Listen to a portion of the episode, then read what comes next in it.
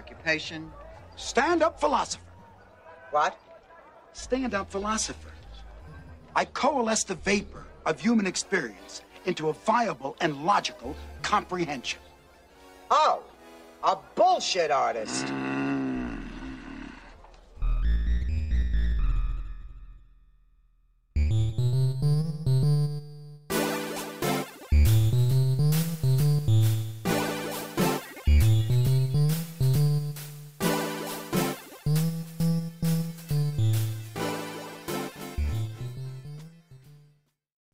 Okay, welcome to the 11th encounter of the Bullshit Artists. I'm Rory Verado here with Jack Crittenden. How you doing, Jack?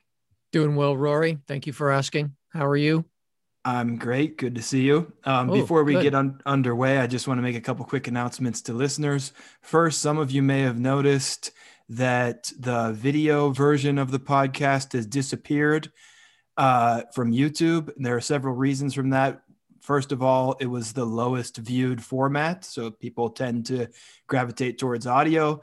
And then, secondly, uh, pro, you know, producing the video is a pain in the ass for me. And given that it had low viewership, I said fuck it, and uh, and discarded it. So if if ever uh, you know I get ambitious, maybe I'll bring it back. But otherwise, audio is the way to go. Secondly, um, Jack is going to be taking a little, well, I guess we could call it a podcast sabbatical uh, in August, and so we'll we'll be off for you know the whole month of August, and I'll be moving back to New York at the end of August. So there may be about you know five six weeks without an episode, um, which will give all of you time to catch up on the hours upon hours of our bloviating that you missed previously. So, with all that said, let's get underway.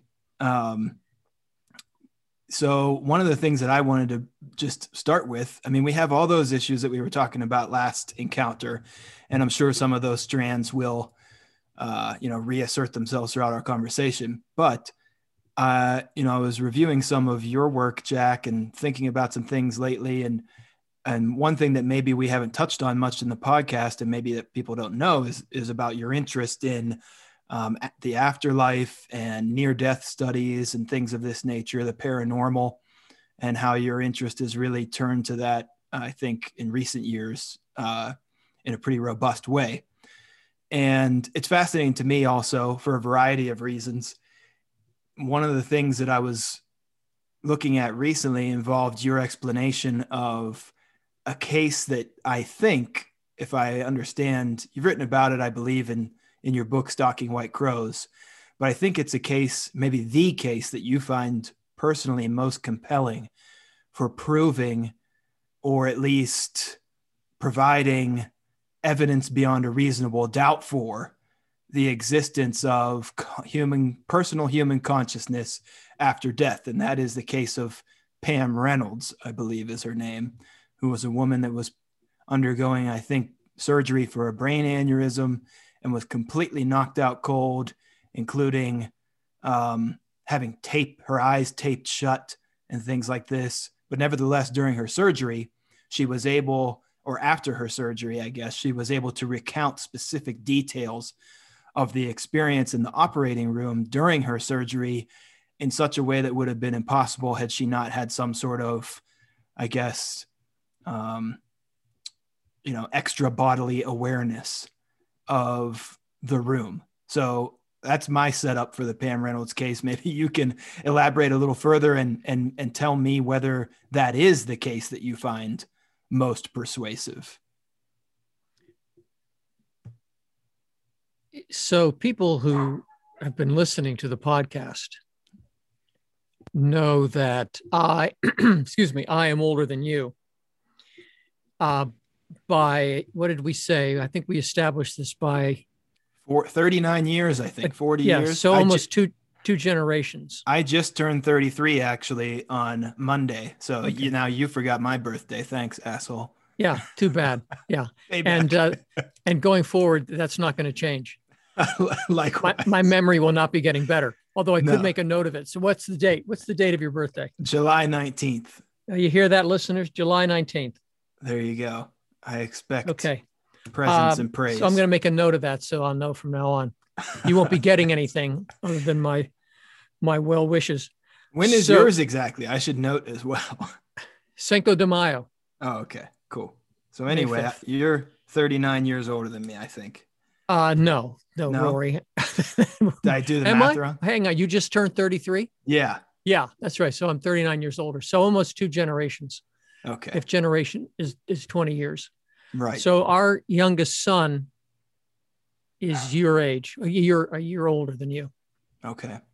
Uh, I mention that because I wouldn't want listeners to think that as I slip deeper into my dotage, that uh, I've taken on this afterlife in- interest as something that um, I need to prepare myself for. Of course, I'm reminded, as you know, that in it wasn't the Theaetetus. I'm not sure which. Oh, maybe in the Phaedo. I'm not. I can't remember where Socrates says that the purpose of studying philosophy is to prepare, practice, and prepare for death. Yeah, that's the Phaedo. Yep. Is the Phaedo okay? Um, so those of you who have who are interested in philosophy, have been studying philosophy, or want to study philosophy, just know that it's nothing but a preparation for death. So I've been taking that literally uh, for a number of years, and it began. I won't give too much of the backstory unless Rory encourages me to do this. it began because our middle son, who is a screenwriter in Hollywood and is now 36, um, when he was around 10, his older brother heard him crying in his room around midnight one night. Now, if you're if you're a 10 year old and you're crying in your room and there's nobody around, uh, something you've either done something to yourself or there's something going on. It isn't it isn't usually something that, that occurs. So anyway, my uh, older son heard him. Our oldest son heard him and went in and said, "What, what are you doing?" And he said, uh, "I'm afraid to die." And my oldest son said, "Suck it up, you fucking baby. Uh, you're 10 years old." So anyway, you're the next the, the next morning at breakfast, my uh, our oldest son narked on his on his brother and said, "Todd was crying in bed. He's afraid to die. Boo hoo." And uh, I didn't want to lie to him and give him some comforting words like, "Oh, don't worry, we'll all be together in heaven." Uh, because he said, "Well, what happens when I die?" And I said to him, "I don't know." So I thought I should have something to say beyond "I don't know," uh, and other that, other than say, you know, suck it up, you fucking baby, or I'm going to call a priest. Uh, so I started sort of looking at it, looking at this idea. All right, he's 36 now. He was 10 then. That's 26 years have passed. You would figure after 26 years, I better have something to say beyond I don't know, having looked into this. And as Rory mentioned, I have a chapter in my book, Stalking White Crows, one of the, the first two chapters, in fact, which are devoted to scientific studies of life after death, the evidence for life after death. This is not a this is not a new phenomenon. I mean, the scientific investigations of life after death is uh, are nothing new. This has been going on. Well, we can trace it back to the myth of Ur in the Republic. Yes, at Uh, least. yeah, where where Ur is a uh, soldier who has died in battle, allegedly died in battle, and they he's on the funeral pyre as the bodies are about to be burnt, and he wakes up and he goes, "Oh, hang on, I'm not ready for this yet," and and tells the tale of what life is like in the afterlife because he has had what is now in the literature called a near-death experience. Okay, but for our purposes, it might be important for listeners to know that at the turn of the century, from the 19th to the 20th centuries, there was a, a flock of well regarded scientists exploring um, paranormal or parapsychological phenomena, sometimes called psi phenomena. Um, and we're talking about Nobel Prize winners. We're talking about Sir Oliver Lodge in England, who uh, had something to do with creating transistors. I think I can't remember exactly. Uh, William James in our country, uh, but a, a, just a, a, host of well-regarded scientists who wanted to look to see if there was some scientific basis for any of this, and they did extensive experiments, some of which are very impressive. But of course, n- nothing came of it other than the creation of the British and American societies for the study of, of, of psychical research which in itself is important because that's still extant. Oh. All right, but that doesn't have anything to do with Pam Reynolds. um, other than other than Pam Reynolds is within the literature, the scientific literature on this is considered to be uh, an important, if not a classic case. Now, since the the turn from the beginning of the 20th century to now the beginnings of the 21st century, there is just a plethora of websites and research uh, studies going on in studies of reincarnation, near death experiences, um, mediumship readings, uh, what are they called? Direct, direct voice phenomenon, I think it's called. There are all, there are all sorts of studies going on, mm. which, which I separate from ghost, you know, chasing ghosts and doing remote viewing, which are okay, but I'm not really interested in any of that. So if you go on the web and start looking, um, as I said, there there are a lot of places you can look. If you're look, interested in in mediumship, there's a place called the Windbridge Institute. Uh, in in the interest of full disclosure, I should mention that I am on the board of directors. Uh, that Julie Beischel, who has her PhD in in toxicology and pharmacology, is a serious scientist.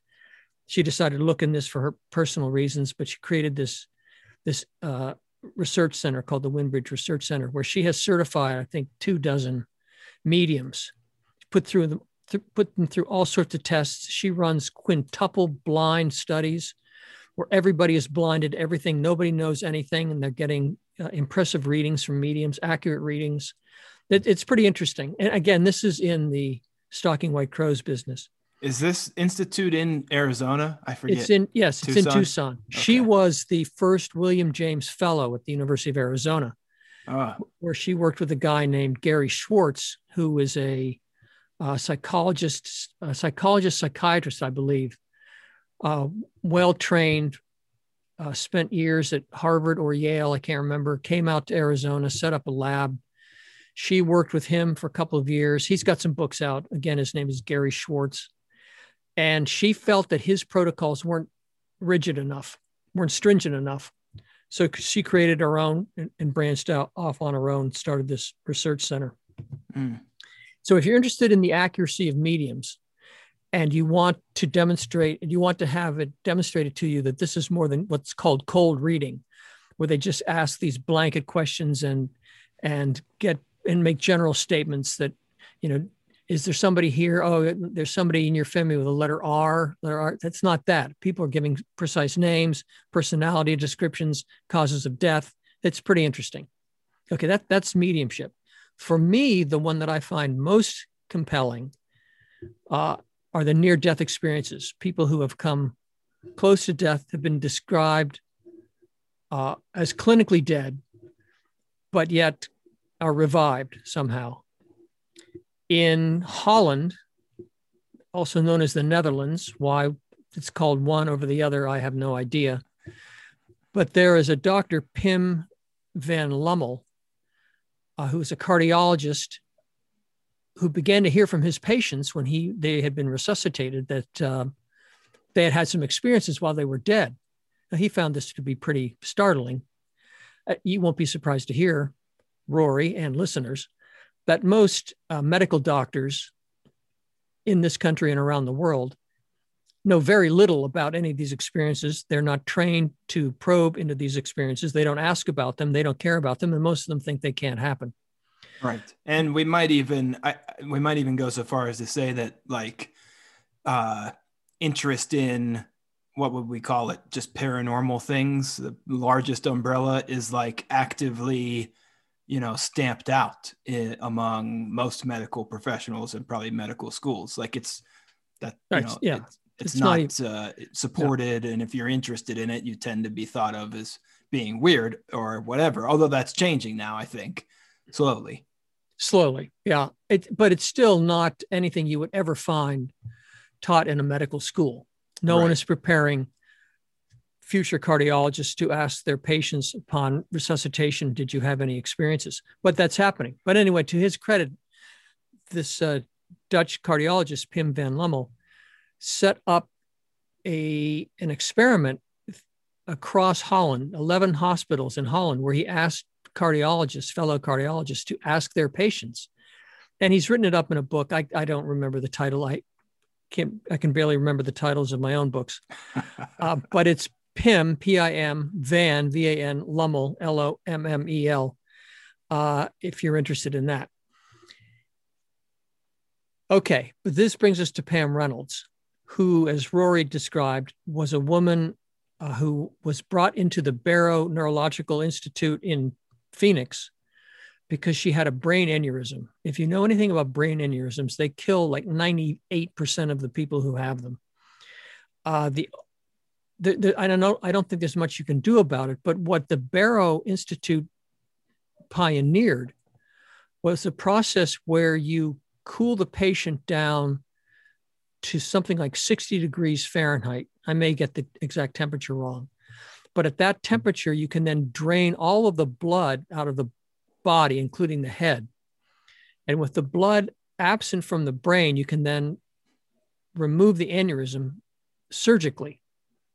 And so this is what was happening with Pam Reynolds. As Roy described, she was brought into the operating room. She her she was given uh, some anesthesia uh, before the obviously before the surgery began, but she's rolled in and she's already a little out of it. Uh, they put clickers in her ears that were that were registering at 95 decibels, which is the equivalent of a jackhammer out in the street or a subway coming into a into a subway stop. Pretty damn loud. Yeah, very loud. Yeah. And the purpose of the clickers is to see how the brain reacts to the clicking. And by the time the brain has stopped reacting at all, and that means throughout the entire brain, all the way down to the brain stem, then they know that consciousness is completely lost because the brain is is for all purposes dead. because it because it's not reacting it's not showing any right. reactivity to this you know siren going off in None. somebody's ear Right. yeah None. So Rory mentioned her eyes are taped shut. She's got the clickers going on. She's been given an anesthetic. She's given more anesthetic. And then a couple of hours before the, they're going to drain all the blood, when they've sufficiently cooled her body, because she's already fully anesthetized, they can begin the operation and they drill into her head with a bone saw in, in, preparation for uh, then operating on this on the brain to remove the aneurysm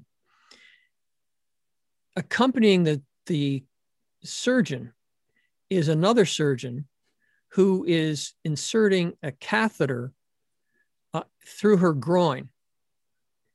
The problem was that the catheter, her, her veins, Pam Reynolds' veins on the right side or the left side, I can't remember, were too small.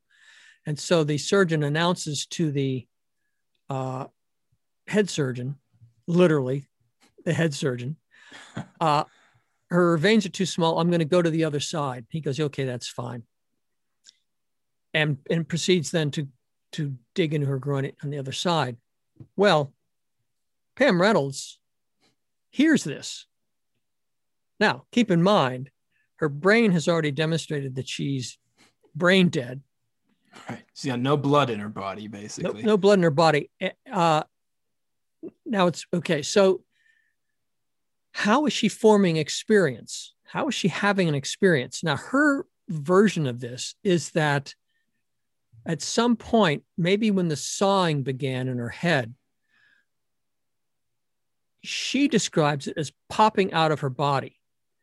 And she lit on the shoulder of Dr. Spetzler, who's the surgeon doing the brain work.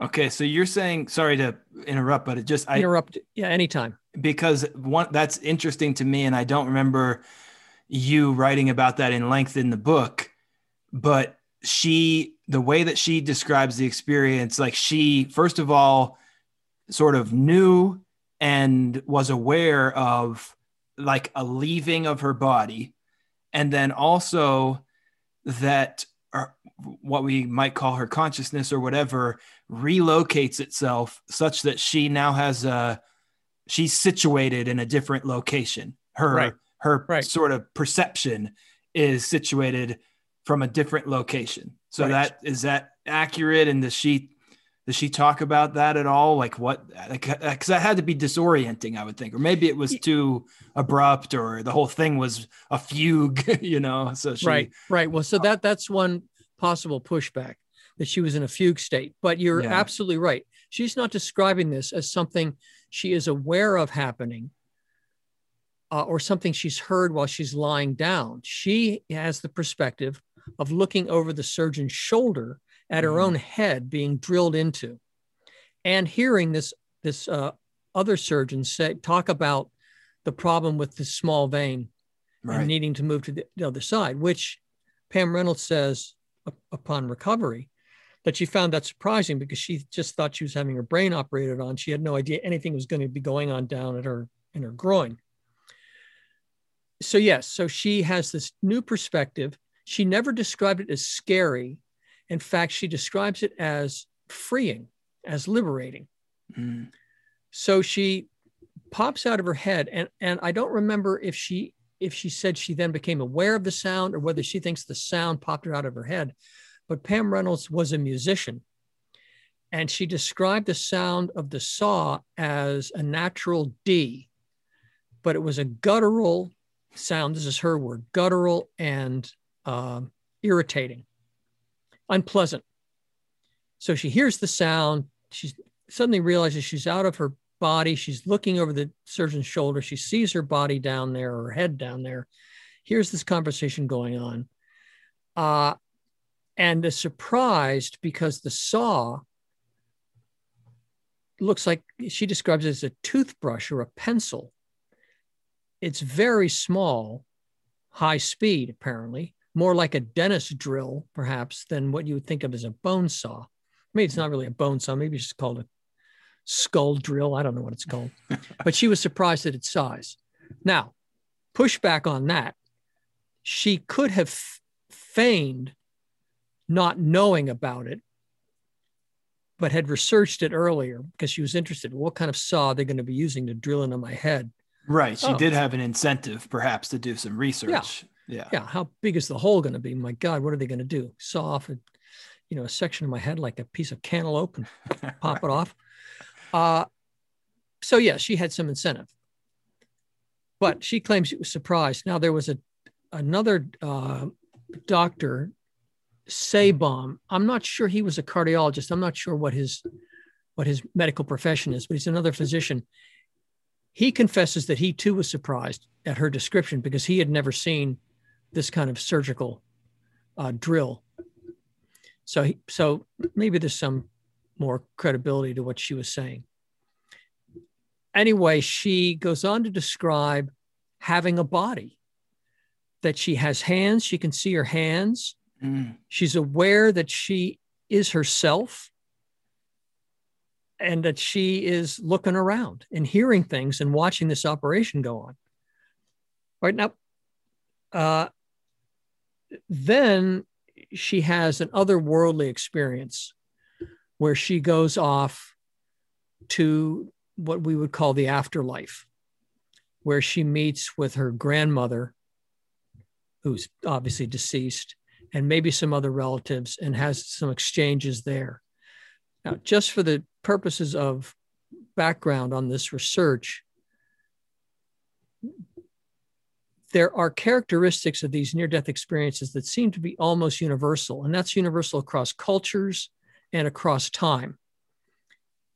So, if you go back to the myth of Ur, or you go to uh, Hungary, or you go to Taiwan, you're going to, and people are exper- experiencing near death experiences, they're going to be describing describing them in very much the same way. And this going to another place, which Pam Reynolds describes as a, a place of great beauty, uh, colors, vibrant colors that way more real than what we have here. Uh, sights, sounds, smells, her senses are all alive. And she's seeing this, as she says repeatedly, with total clarity. So it's, uh, as you hear near death experiences explain this, it is more real than our reality. It's sharper. Your senses are much more acute. It's just better. So the elements are leaving the body. Sometimes people go through a through a tunnel to a light. They meet relatives. There is some kind of life review.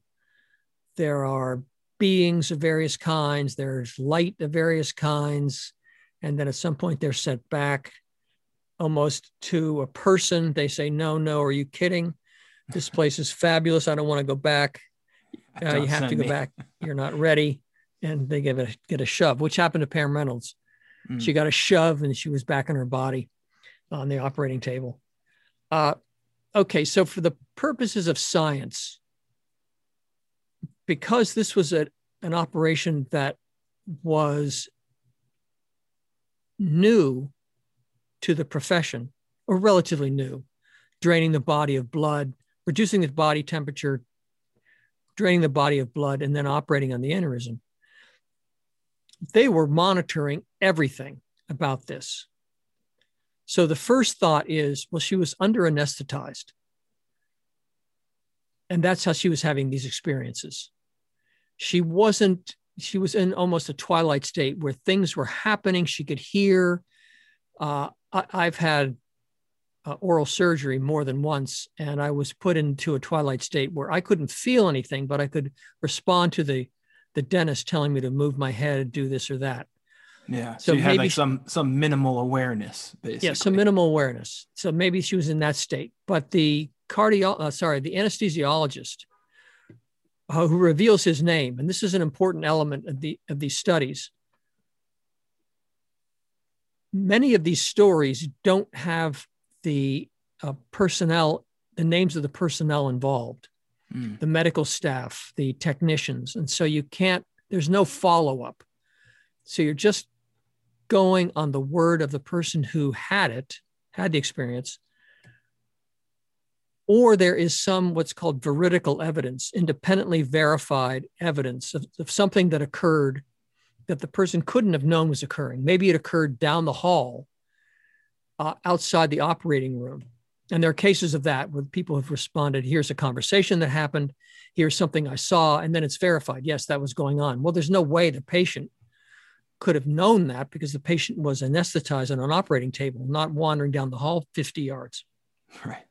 Anyway, so the first instance is Pam Reynolds was under anesthetized. Uh, no, she wasn't. The anesthesiologist says that's completely false. We were monitoring everything. We knew exactly what, what state she was in. And bear in mind, her brain was not registering any of these clicks, and her eyes were taped shut. Right. So she's not hearing or seeing anything and her she has virtually no blood in her body and her body temperature is in the 70s you know or maybe most. it's the 70s i can't remember how low they they reduced it. But she has yeah has no blood in her body certainly no blood in her brain and her brain isn't functioning. Now the interesting part of this is that the experience of uh, uh, rephrase that i shouldn't say the experience. Her description of popping out of the body seeing the the drilling of her head and the conversation from one doctor to another about the veins in her groin happened two hours before she was cooled to the point where the blood could be drained from her body. So her brain may have been compromised, but it could also have been functional, mm. which means that she could have formed thoughts and experiences but then you have to add to that, yes, but she can't hear anything or see anything. So how does she how does she know about this conversation? Well, the argument, the pushback is she was exercising what's called, as I mentioned before, psi phenomena. she was exercising telepathy. She was picking up the conversation from the two doctors, or she was remote viewing the drilling in her head, the drilling of her head. So her brain is compromised but functional. So it's possible that she was exercising this psi phenomenon. She didn't pop out of her head. That was that was some other kind of experience, some other sort of hallucination she had. Mm. Now, it turns out her husband, uh, in an interview, maybe some years later, said that that Pam Reynolds had exhibited some uh, psychic abilities. So there is that possibility. But that, I mean, even if that is the case, then maybe it forecloses on the possibility of some out of body near death type experience, but it's still in the same wheelhouse. Like it's still, you know, psychic phenomena that's happening in a state of near death. Like, right. you know, it's uh so and from my in my opinion, it wouldn't be fatal. Like it's not like that disproves the whole thing or whatever, you know, like if it was telepathy. Um, rather than uh an complete out of body near death experience right i it's, would still find that fascinating you know yeah it's yes it's at the very yes fascinating is one word spooky is another word uh, there, there's something extraordinary going on here because right. if she is reading minds telepathically then clearly she's moved beyond what we understand to be brain function. Right. right. And there and i would think there might be good reason to you know suggest that what she was undergoing influenced her ability or at least her actualization of her latent ability to do that right? Yeah. To, so you know it's yeah. these things are bound up but it, but it's more of an indication that regardless of whether you think she was dead clinically mm-hmm. her consciousness is operating in a way that is unusual to say the least and inexplicable from the point of view of conventional science right she's she's remote viewing right. she's exercising clairvoyance she's seeing things not through her eyes her physical right. eyes. She's hearing things not through her ears. Right? That something extraordinary is going on. So, so the the dilemma then becomes that what what occurred when she was drained of the blood when her brain was completely non-functioning and her body and brain are dead? Well that's when she experienced the otherworldly uh, events. Mm-hmm. And because those don't have any veridical evidence there's nothing independent that can be verified it's just her view this may not have happened at all. She may simply have made this up uh, when she came back in recovery, or maybe she had some latent feeling. Who knows about? Uh, or uh, in the recovery room, maybe she had a dream and she thought that that occurred. But there's nothing. It's all subjective. Right. Right. So it's, that, yeah, it's just her testimony essentially. Yeah, and that's a discounting factor if you if you're looking for independent verification of what went on. Right. But there's another element here, and that is that when she was completely dead, she had two experiences that cannot be accounted for. One is that she heard the song Hotel California by the Eagles, which was playing in the operating room when she was, again, clinically dead, no brain function, no blood in her body. How is she hearing now? Now, could that again be telepathy or some sort of clairvoyance, some sort of psi phenomenon? And the answer to for me is no, because I don't know of any studies, any reports of people exercising that kind of phenomena when the brain is completely non-functioning. Right. The second experience she had was that she watched herself, again, she's claiming to be out of her body, watched herself being resuscitated twice, which is then verified by everybody in the operating room. This, the, the personnel were extensively interviewed by other researchers, including this guy I mentioned, Dr. Sabom. Was that because this was a new sort of experimental surgery for the aneurysm? Uh, like that's, I mean, you mentioned that that's why it was so closely monitored and everything, but then these interviews and whatnot, was that more that, like, I, I guess I'm just curious about the sort of sequence of events here were they interviewing and studying this and then realize like oh shit this lady had a crazy experience? Or did she tell someone hey i had this crazy experience and then they really dug into it more? It's, you, it's maybe you don't know the answer it's more i don't really know but it's more of the latter. The, okay. these interviews were not done immediately i don't think. Sabom i think was pretty close. Uh, i can't remember when his book came out where he chronicles some of this.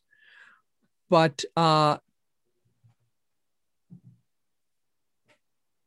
it was really on her report of what she had experienced and the detail that she could give. And she could give this evidence about the resuscitation because it was new. Nobody knew. Obviously, if you drain the blood out of somebody's body and then you put it back in, the heart is stopped. You have to start the heart. Right. But they didn't know what that entailed. They knew that, okay, they, they tried it the first time, it didn't work. And then they did it a second time, which was unusual. She saw that. She saw it went on a second time. So it wasn't anything she could have made up maybe a lucky guess, but why two? Why not three? Why not right. one? I watched you resuscitate me. No, she said you you did it. You had to do it twice. So the personnel in this are, are amazed, and if you read the reports, uh, Spetzler, the surgeon, says, I, I, I have no explanation for this." The anesthesiologist, the second, the the other surgeon, Camilla Moran, I think is her name, uh, Spetzler, they they have no explanation for this. They said this is beyond the bounds of anything we can understand so the case looks really good. And what makes it strong is that all of these people have gone on the record, have been interviewed. There are some veridical elements to it. Um, and some of those are inexplicable unless you unless you want to make the argument that consciousness is independent of the brain because even if you're thinking of telepathy or clairvoyance consciousness is operating as we've said, beyond our sight and our and our ears. Right. It's operating in some other way, independent of the senses, independent of, of physiology. Okay, so this I think is a prime case because there there is pushback, which is important to consider. Right, there are critiques, but it uh, but most of those critiques don't really get to the essence of it. Most of the critiques hold up. Now, I'll give you an example of a case. I'm sorry I'm going on at such length here. no, I mean, uh, I ask you. There's a case that is often considered to be uh, the classic case. It's uh, Christopher Hitchens, mm. who was a British journalist and um, intellectual gadfly, uh, very controversial, very smart guy, and one of the uh, four horsemen of the new atheists completely dismissed all of these phenomena near death experience, cases of reincarnation, um, medium readings, dismissed it all as just hokum, right? It's just something P.T. Barnum would have would have dug up. Right. And he cited one case that is used has been used throughout the near death experience literature. It's a case of the blue sneaker. Is this the the windowsill one? This is the windowsill one. Yeah. Okay, so yeah. the short version is that a, a woman is brought into a hospital outside of Seattle.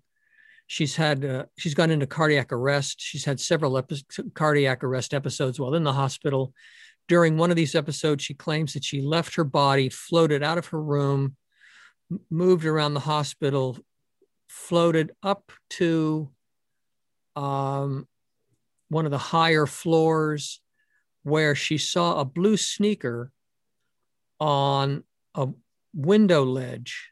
And she described the scuff mark on the sneaker and how the uh, one of the laces had been tucked under the shoe. She comes back to her body. She's in her room and she's trying to explain this experience to the personnel, some of the hospital personnel. they're completely unfamiliar with this. This is probably 1977, something like that. They're completely unfamiliar with this. And so they go to the social worker who works in the hospital. Her name is Sharp. I'm going to say Karen. I'm not sure that's right. Um, and they bring her in and say, look, this patient may be having some psychological problems. Would like you to talk to her. So the social worker sits down with her and says, What happened? This patient, her name is Maria, goes through the whole account. So to build trust, Kim Sharp, maybe? Sorry, I'm going to keep coming back. I can't remember Sharp's name. Her last name is Sharp.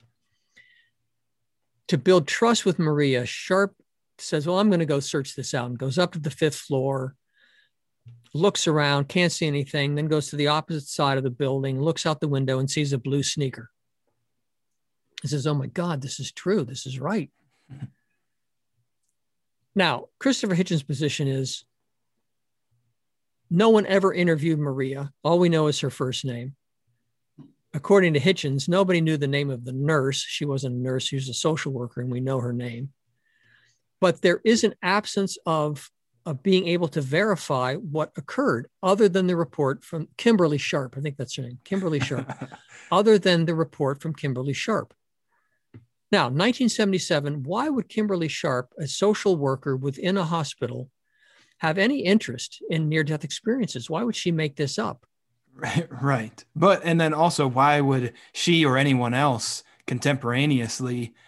Uh, we wouldn't expect them to like conduct a rigorous collection of evidence, uh, you know, for Christopher Hitchens, uh, you know, sake, thirty years later or right. whatever. No, that's right. You we know, so, I mean, I think I get where you're going. Like, because if I recall correctly, this was one of the things that sort of spurred you to really emphasize the veridical evidence aspect yeah. of these.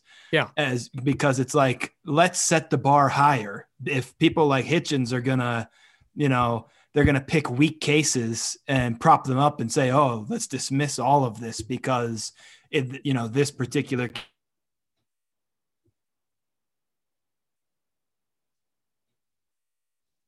Something's happened to your microphone. Yeah, the cat muted me. My back. Smart cat. Yeah, little bastard cat, more like it. Um, yeah, yeah, that's but, you're you're right. Yeah, so that's that's what you're driving at, right? Yeah. So uh, Hitchens is right to scoff because ho- hospital personnel were not interviewed. No, nobody knows whether Maria was actually uh, had a, a non-functioning brain, whether she was clinically dead. Uh, we only have the report of this one social worker. N- no one ever identified Maria. No one ever interviewed Maria. No one knows anything about this patient except Kimberly Sharp. But why would she lie? Well, there's good reason why she would lie. It turns out that Kimberly Sharp had had her own near death experience, if not once, but I think maybe twice when she was younger. Number mm-hmm. one. Number two, she was the head of the chapter of the near death experience studies group in Seattle. So she had every reason to lie to bring attention to herself. She then ends up writing a book and bring attention to near death experiences. So this could be a, a, complete fabrication by her that there was no Maria, there was no blue sneaker, there was no, there was nothing. So right. there were some more investigations by a couple of graduate students who said, "Could you see the sneaker? If you threw a sneaker up on the on the ledge up there, could you see it?" Yes, you could. So as she's wheeled into the hospital on her back on a gurney, she looked up. Could she see a sneaker? And they said, "Yeah, you might be able to." So there are a host of reasons why this is a bad case. So that's why I emphasize the importance of interviewing personnel because all the medical personnel in the Pam Reynolds case are on record. They were uh, interviewed more than once by more than one person. So it's been pretty well established. And uh, I think that's I think that's pretty strong evidence. I think that case is a very good example that it has to be explained away. You have to be able to come up with with uh, credible scientific slash medical explanations for all the things that that Pam Reynolds described. Right, right. Some sort of counter explanation.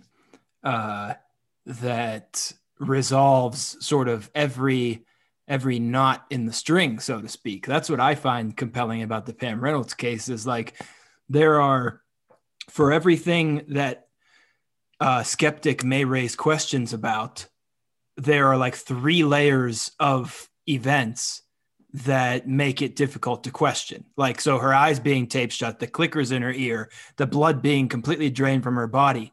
There's no fucking way she could have known what was being said and happening in that room under normal, you know, Right. from from her normal bodily senses. Right. That's so right. whatever it is, those are brain. out. You know, Yeah.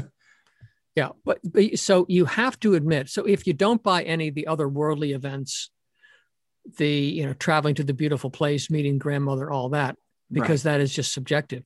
You still have to be able to explain all the things that she did hear and see, because it appears that consciousness is operating independent of her brain. right? And if that's the case, then that means that consciousness doesn't end when we, when our physical bodies end. It goes on. Well, it goes on in what form? Well, that's what a lot of these these researchers are now looking into. Is there any way we can we can verify, talk about uh, how people what what goes on when consciousness is freed from the brain? Right. and there's some there's some interesting studies uh, trying to demonstrate that. How long do people live? Do they? Do you?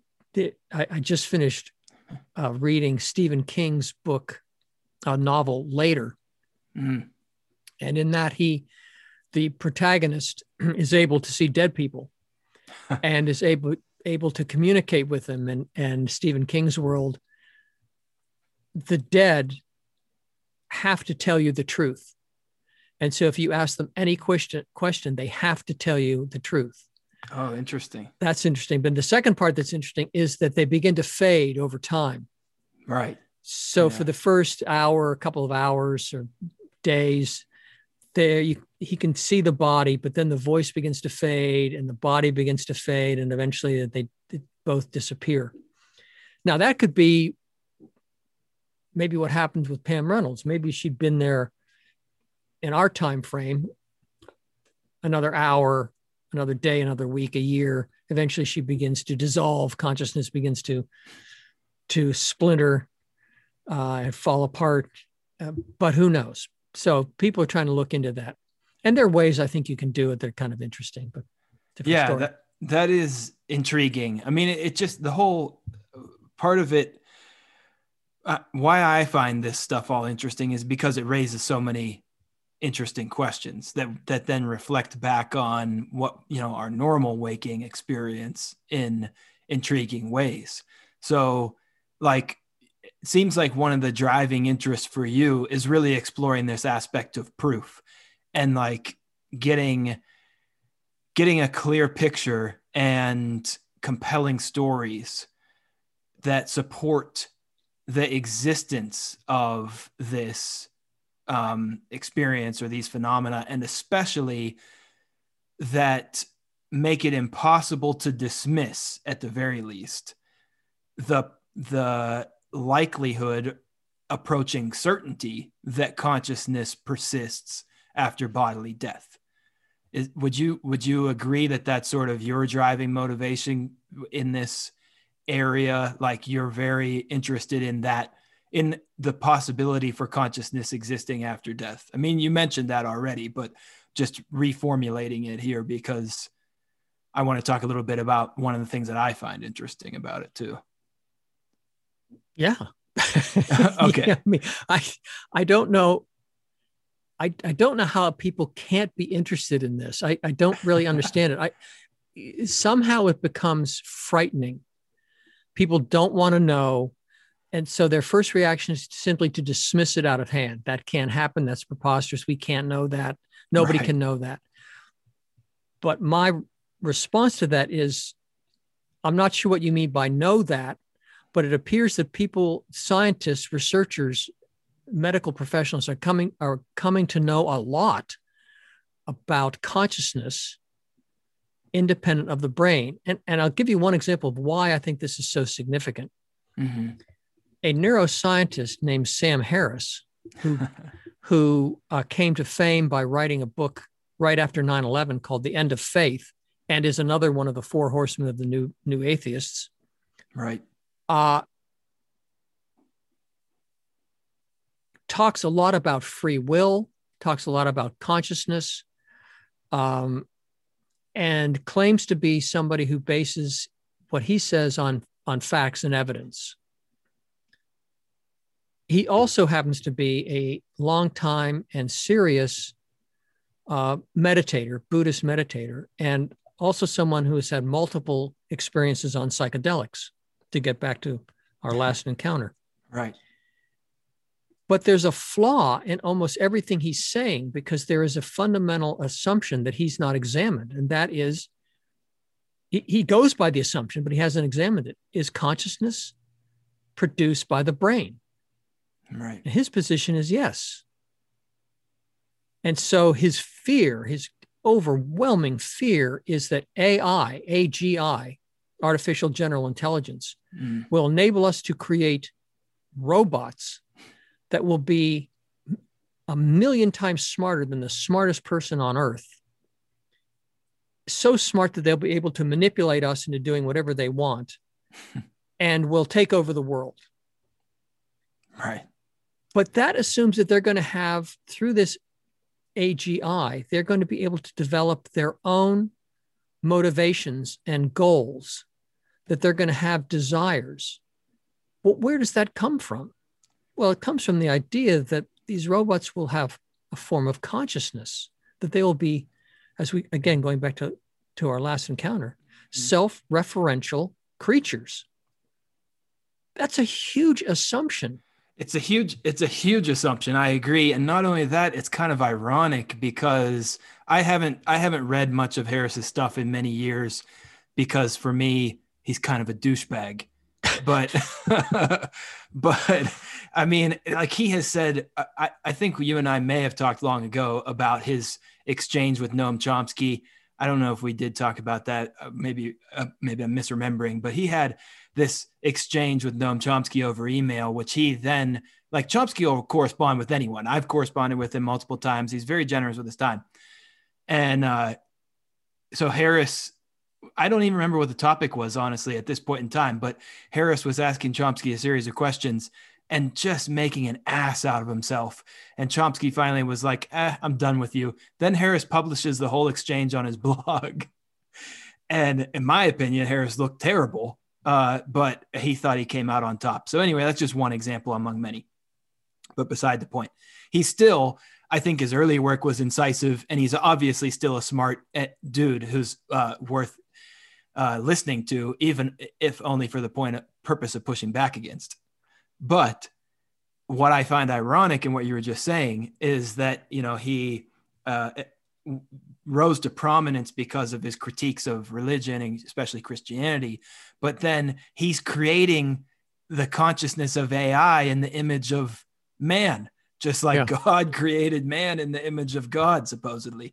You know, he's just projecting, you know, human consciousness onto AI or robotic consciousness in a quasi religious manner, you could argue. Yeah. and it's And, he, just it's, it's, really shallow, you know. yeah, and he's not alone. yeah. Right? He's there. There. There's a whole industry of people. It, maybe maybe the concerns are warranted, uh, but for me, it's this notion that you you can replicate the entire neural network of a human brain, which is in itself going to be a major undertaking. But there is no, for me, there is no evidence that it's going to produce anything like our consciousness. No. So it's if- inorganic. I mean, mean, how- that's the first thing. Well, that yeah, that's that's know? that was where I was what I was going to say. Yeah. If there is evidence that consciousness is independent of the brain, and you are thinking about creating what you think are going to be conscious creatures, you better spend a fair amount of time looking at the evidence that consciousness is independent of the brain, and they're not looking at it at all No. because, like Christopher Hitchens, they take one bad case and then dismiss the entire enterprise. right. but uh, there is just overwhelming cases now that I think science and, and medicine are going to be hard pressed to explain whether again it's reincarnation or mediumship readings or near death experiences. Uh, yeah, and you've got to come up with an explanation. You can't simply Right. say, "Oh, well, that's not right." What, what isn't right? Where is it faulty? Where does it fall apart? And that Well, that's what that's where my interest is. Give me the Okay. cases. Let, let me see what's going on. Let me see if I can find where it falls apart. And when I can't, uh, I'm going to say there's really something here worth looking looking into. Yeah.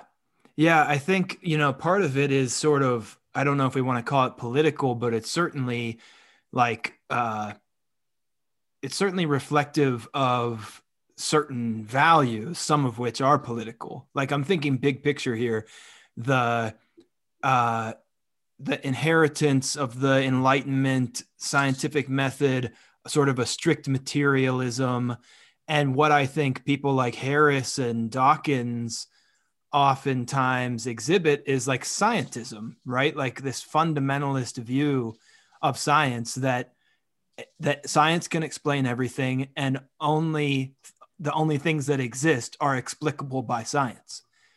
And I think that has become so institutionalized uh, in higher education, and of course the hard sciences in particular, that you know the organization of academic and industrial research just selects out these questions. Like they they don't even recognize them as things to be considered right? I mean and again that's changing perhaps with the growth of different institutes and whatever but it's just been systematically dismissed Yeah. for so much. And like you mentioned even people like william james you know arguably the most influential intellectual in american history.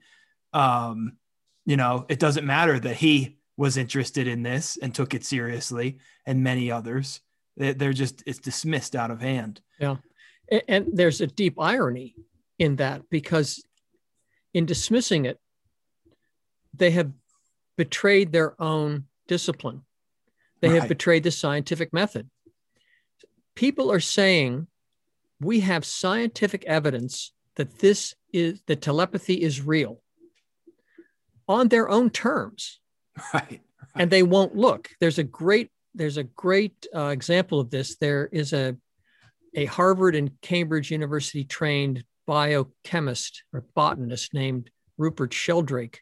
Yes morphogenetic fields right that's? Morphogenetic fields, exactly. And Sheldrake uh, started off by, like most scientists, scoffing at the the notion that anything like telepathy could be real until he was stopped short by a senior uh, chemist, person who was highly regarded, who said to Sheldrake, "Have you looked at the evidence?" To which Sheldrake said, "No. Why would I?" He said, "Well, I have, and there's something there."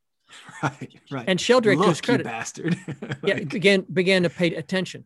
yeah yeah. That's And and, his- his- that's no small feat you know No, to make exactly. that yeah. Yeah. And his career it took a turn. He's now done extensive telepathy uh, research. Where i was headed with that was to say that he was uh, richard dawkins a third member of the four horsemen of the new atheists. Who's the fourth? Dennett. Dennett daniel Yeah. dennett a philosopher of no renown Um, daniel sweet beard though sweetbeard looks a looks a fair amount like darwin yeah yeah he does you take a look at him. Um, but Dawkins had an interview show or some kind of show of his own, and he wanted to interview Sheldrake. So they set up this interview for the show. And uh, I don't know if Sheldrake went to him or Dawkins came to Sheldrake, and they're having this conversation and they're not going anywhere. And Sheldrake says, "You- haven't asked me at all about the evidence. Right. You're a, you know he doesn't say he doesn't then go on to say what i'm going to say but you're a scientist for christ's sake. Right. What what are you doing? You want to start with the evidence. Let's look at the evidence. He didn't ask him at all about it. He just wanted to debunk the work right. without looking en- at the data. Yeah without engaging with it because and this is where i think they're they have these the four horsemen and and those that they've influenced this is where their brain rot uh, sort of shows itself which is uh, you know it, again because these questions Dawkins assumes or presumes that these questions uh, are gesturing towards things that are unscientific or outside the scientific em- umbrella. Therefore, they're bogus, they're garbage. They might as well be, you know, uh, from the Old Testament or whatever. You know, it's just it's something Yeah. to be dismissed, to be Yeah. dismissed, and it's unfortunate because it it leaves people blind uh, and unwilling to engage with stuff that is like real.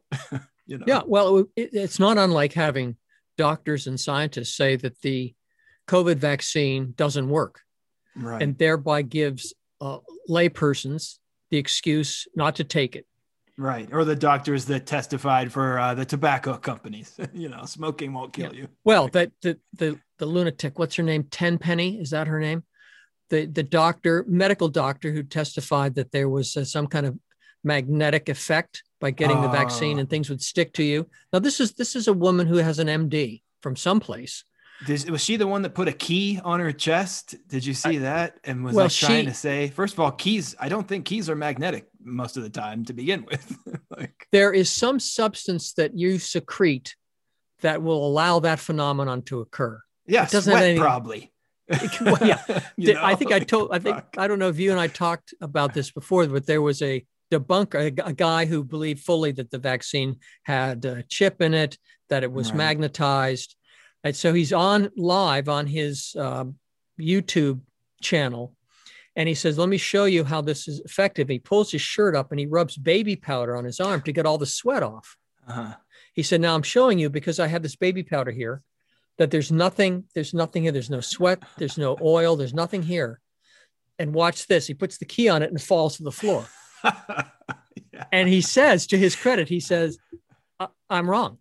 I'm completely Wow. wrong. There's nothing Yeah. to this." The apple fell from the tree. Oh, Yeah, gravity. But you know that doesn't happen often enough. But it's Right. just it's this insistence that there's nothing to see here. There's nothing to look at. Have you Yeah. looked at the evidence? No, I haven't. But I just I just know there isn't any. I mean, this is. But the, again, That's like what a irony- toddler would do. Yeah, you it, it's the irony. It is that here's the scientist now in the position of the cardinal Right. from the from the Catholic Church who refused to look through Galileo's telescope because he said it can't be that the Earth rotates around the sun. The Earth is the center. It has to be the other way. Well, take a look. No, I don't have to look. Yeah, this is what the scientists are doing. It is it's it's maddening. that's a really good analogy. Uh, and it connects exactly to what I was trying to say earlier about the paradigm shift and all of that. And it, and it just raises, or, you know, it just highlights, I guess, the fact that these individuals' identities are bound up with them Yep. not understanding, you know, I, eh, there's a, I think it's a Sinclair Lewis quote that may be apocryphal, but it goes something like this. It's like it's hard to get a man to understand something when his salary depends on his not understanding it. Yeah. And, So and, you know, go beyond, that kind of thing, and go beyond the salary, Right. where your where your reputation, where right. your worldview, where your personal identity is wrapped up in your not believing something. yes, and There's a lot at almo- stake. It's almost metaphysical because in this case, it, uh, and in the case of Galileo too, because it's it's the personal identity, it's the culture and reputation, as you pointed to, but then it's also it's like your actual conception of like reality is is at, at stake here too, and is being contested. Yeah, yeah, You know, exactly. the, the, the basic Dawkins- units.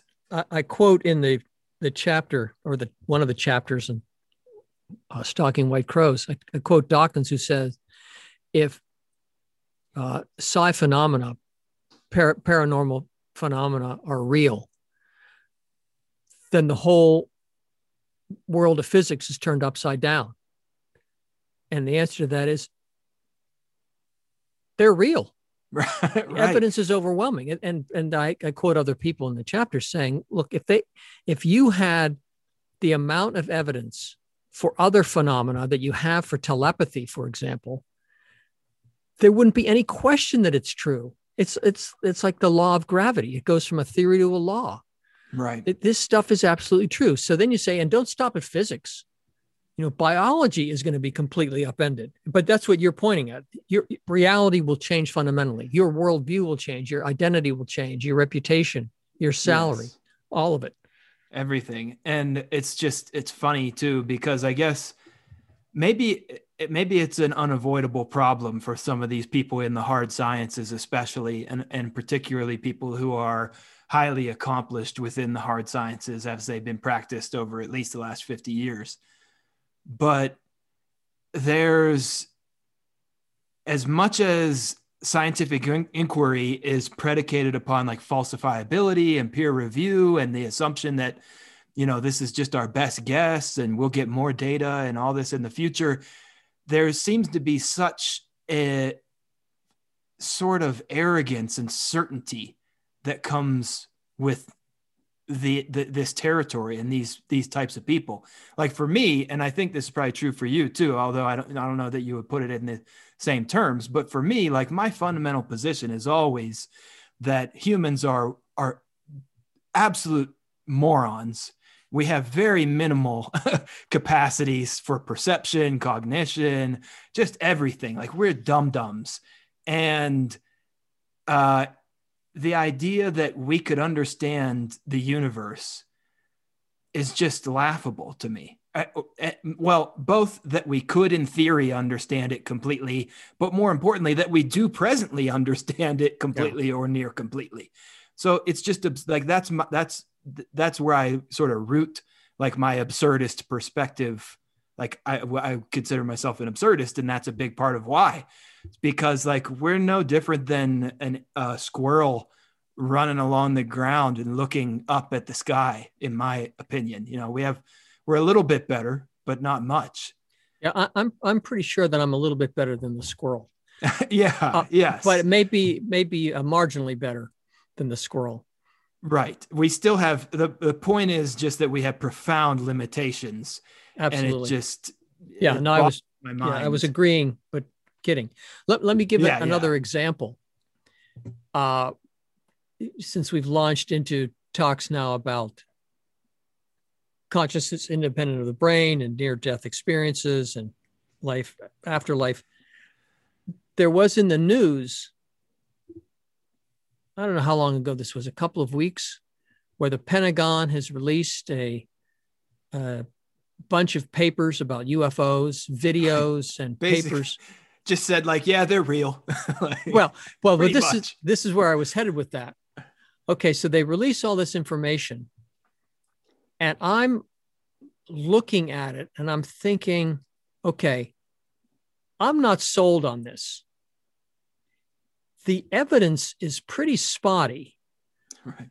Okay, so you've got airline pilots and jet fighter pilots and uh, Navy radar people, uh, guys on you know destroyers and aircraft carriers seeing strange things. but, but the best they've got is video of a tic tac right, right. flying around, making sudden moves, accelerating, decelerating, going under the water, coming out. And my first thought is, are you sure it's not something in your equipment? I was just thinking maybe it's a grain of sand rolling yeah, around. something got lens. in there. There's some malfunction. It, it's just odd to me. If if let's call it a, a, a some flying ship of some kind is toying with us the best they can do is fly a big tic tac around. Right. That's it. Bring the mothership into vision. Let it hover. Yes. Let people get, eh, you know, this. this so I, I heard this very interesting uh, observation. There was a Harvard psychiatrist named Mack, M A C K, who began either having colleagues with patients or his own patients who claim to have experiences of being abducted by aliens. Mm. Uh, and for them, it was real, so real that Mack wrote at least one, maybe, maybe one book, maybe two books about this. Harvard trained, Harvard teaching psychiatrist is believing that people have been abducted by aliens. The observation was that when the smartphone came out, all of this disappeared. Right. So when people had the ability to to record on video things that were happening immediately, all this disappeared. There's no evidence of lights and ships lifting people out of cars or out of their beds. There's no evidence of that. Right. And if anything, you would expect there to be more evidence since cameras, high quality cameras, are more widely available now. Yeah. You've got You know. CCTV all over Europe and England in particular. I mean, everything, you know, China. Right. We, we can't find an alien. We can't find a UFO. So, so despite the release of this, I, I'm highly skeptical because I don't think the evidence is good enough. Now, I, I'm interested in the evidence being better. I Mhm. want to see the evidence be better because I follow the evidence. But right now, it just looks primitive and bad. yes. I haven't, I mean, first, I would just say I haven't dug into it in any depth. Like, I've read much more about near death experiences and things that we were talking about earlier. I've read very little about UFOs, but I'm kind of in the same camp as you. On the one hand, like, first of all, like, I, I definitely think there's life outside of our planet um, just because of this vastness of the universe. Now, Yeah, whether that's the odds. yeah, whether that's complex life or uh, even carbon based life or whatever, uh, who knows? But Right. like, again, to go back to human arrogance, we're definitely not the only things out here floating around.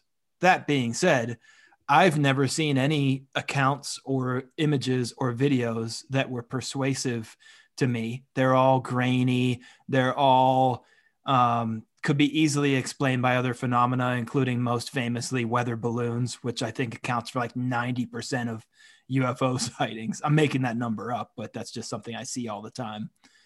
Uh, and then there's also the aspect of like just my permanent distrust of the government Right. which is like, why would these assholes release this material voluntarily if, you know, they thought it was meaningful or if it proved anything? And the answer for me is they definitely would not. Right. like the only reason this was declassified is because it's trash. You know, but just because we we know that things have remained classified, like I think the Kennedy files were supposed to be declassified by now and they haven't been, or maybe I'm misremembering that, but just anyway, you know, the government is not a reliable source and we always have to question their motivations. But I do think there's interesting overlap between um, you know, possible alien abductions or UFO sightings and some of the other stuff we were talking about earlier. And one of the things that unites them, I think, is that at least historically, and this remains the case today, uh, they re- depend so much on isolated subjective accounts, right? And this was, and this is what spurred you to start seeking out veridical evidence and really focusing on that. I think is that you know we just can't believe uh, somebody's narrative that's based solely on their own experience. But at the same time, I find that really interesting because I think the phenomenology of this stuff is fascinating. So the like the subjective experience that these people relate and how there are oftentimes common characteristics for near death experiences as well as alien abductions um, across different subjective accounts obviously coming into the light for near death experiences um, and but other uh, certain like hallmarks, I guess we could say, of these accounts.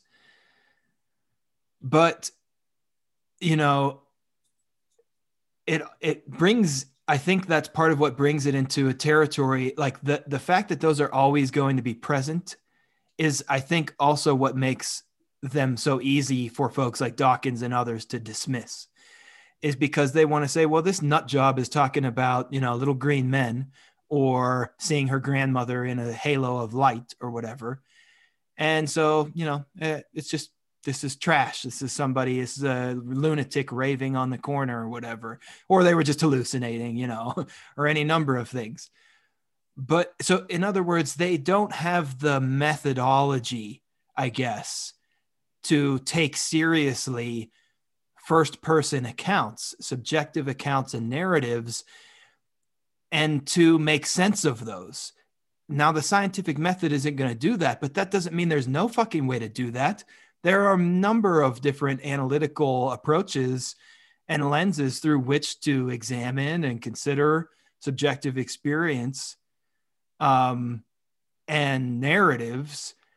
You know, I'm thinking of things like dream interpretation, psychotherapy, literary analysis, just many different approaches that we could take that, yes, they're non scientific, but that doesn't mean they are invalid or useless. Do you see what I'm getting at? So, like, I just think it takes an interdisciplinary perspective, maybe, to sort of take these things seriously. I don't know if you would agree with that or not, but I, I don't know what to think about that.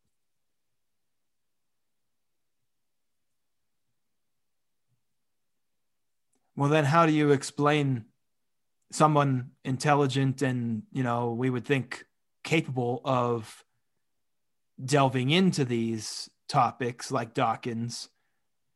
What's your explanation for their not doing so? Is it just the reputational cost and things like this? Yeah, it's what you described earlier. It's it's Mm. uh, the the quote from was it Sinclair Lewis? Supposedly, I think that's who it was. Yeah, when you're paid not to see these things and not to think these things.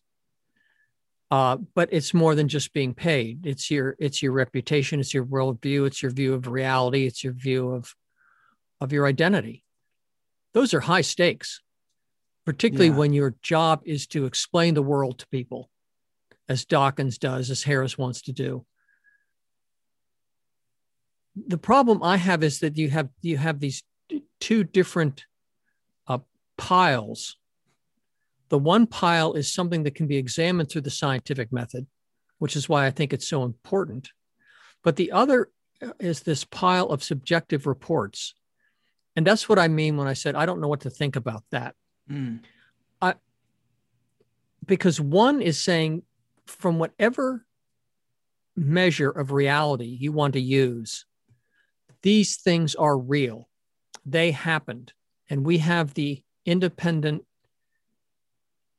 verification that this happened, this was real. The subjective reports re- require our own assumptions. And I don't want to make those assumptions. I don't want to assume that, oh, yes, this, because this is real for that person, it's therefore real. Sure. Okay. So, yeah, so none of the methods you, you, you mentioned, psychoanalysis, literary theory, are going to be able to get to the reality in the first pile. Right? It would be like saying, let's see whether Hamlet actually lived in Denmark. Let's see if this really happened. If this if this play is reflective of a historical event. Okay, now you and I would both agree it doesn't matter if Hamlet ever lived. We're pretty sure Hamlet didn't, but it doesn't really matter. There may have been some historical figures related to to the character in Shakespeare's play, but we don't read the play for that reason. Right? We're not, you know, we didn't say, okay, let's get the veridical evidence that the ghost of Hamlet's father actually came to him. You know, that's not what's driving us. So that those are the two elements I see. Uh, and I don't know that they're reconcilable for me. That isn't to say that the second pile, the subjective reports from the afterlife, are useless. They're not, because of one thing that we can say about them that is real is that people, when they come back from these experiences, when they've had them, often have a fundamental transformation in their lives Right. Their their outlook on life changes their values change. Sometimes the the life work they've undertaken changes. There are examples of people who have had very successful careers completely forsaken those careers and gone in a different direction trying to help people with their mental health or their psychological well-being or help them themselves transform psychologically. So there is a power in the subjective reports that has nothing to do with whether they are real Mm. for an independent observer, but they are absolutely real for the person who had them because we see it in the transformation of their own lives. Right. Yes. Yeah. I mean, I think so. I guess, yeah, setting those, I'm thinking of kind of like Habermas's work in the way that, that he and others have shown, you know, that there are domains of inquiry that are valid, but that are different from scientific inquiry, right? So these subjective Yeah. accounts or intersubjective verification of cultural things or whatever, like those are valid, but they're bounded and they are separate from something like empirical inquiry. So I guess what my thought was, it's like for somebody who's who's so firmly rooted, like Dawkins or others, in the conventional empirical scientific mode of inquiry, I think it's very easy for them to sort of be swayed by the presence of something that doesn't fit their paradigm. And then that's that's their out to dismiss it you know? I'm just sort of speculating here on what drives them to do this types of things but that's that's part of my hunch because it would line up well with like what i've read of some of their critiques of religion right it's just it's fantastical it's not rooted in reality you know how could the the, the earth is four billion years old, not seven days old, you know, or whatever when it was created, just all these kinds of things. But it's something like a category error, I think, to submit to scientific criteria something that is non scientific. But that doesn't mean that there aren't other criteria for inquiry and investigation and analysis. And we should, uh, if we want a complete understanding of these phenomena, then we should integrate in some way those things, which I think is what you do. Like you look for the veridical evidence that is compelling, persuasive, etc., in the empirical realm, but you don't just discard then the first person accounts. Like you, uh, in, my, in the work of yours that I've read, like you, you do integrate those and you take those people seriously up until the point where they should not be taken seriously. In other words, you investigate their subjective accounts just as thoroughly as you investigate the veridical evidence. And i think that i just think that that's a like the approach to take. But i also just wanted to raise this i mean maybe you'll have something to say to that but i also wanted to raise something that we can maybe come to in a minute which is i'm i'm have in my mind here also other types of experiences. Some we've talked about like psychedelic experiences something that i'm familiar with which is lucid dreaming. I don't know if you're familiar with about, with that but we can talk about that. And uh, I'm, I mean, I'm familiar with it from my own experience of it, and uh, things of that nature. Maybe we could even lump in here mystical experiences that are what we might call ineffable, or or certainly very difficult to communicate about, but that are, um, you know, relevant for thinking about these topics, and and are certainly valid for the subjectively valid for the individuals who are articulating their firsthand accounts and experiences.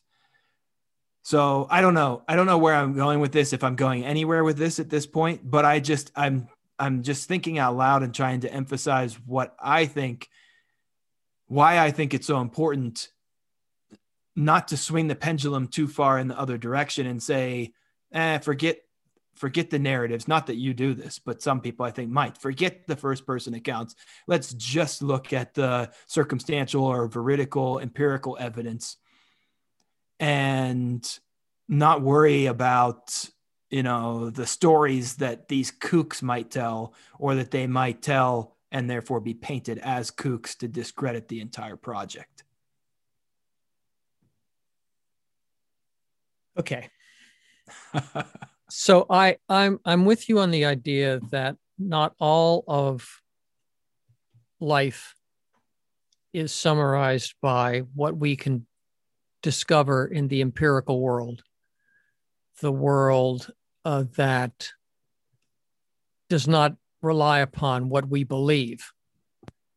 The reality that that is the physical reality in which we all find ourselves, our environment, our planet, our galaxy, our universe.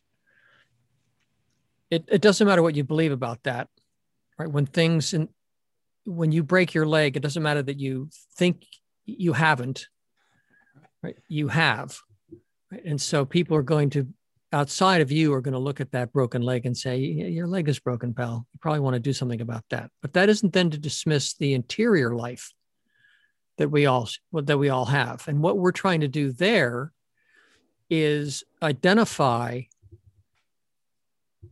those aspects of an interior life that we think are worth living and then focus on those and try to downplay or do away with aspects that we think are harmful to living a good life.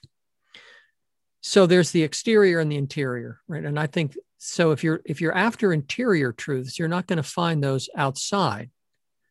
Like you we'll use the example of slavery. If somebody wanted to make the argument the slaves were better off as slaves, say, well, why do you think that? And they might say, well, they were they had clothes. What do you mean clothes? They were rags. Well, they were clothes. They had a roof over their heads.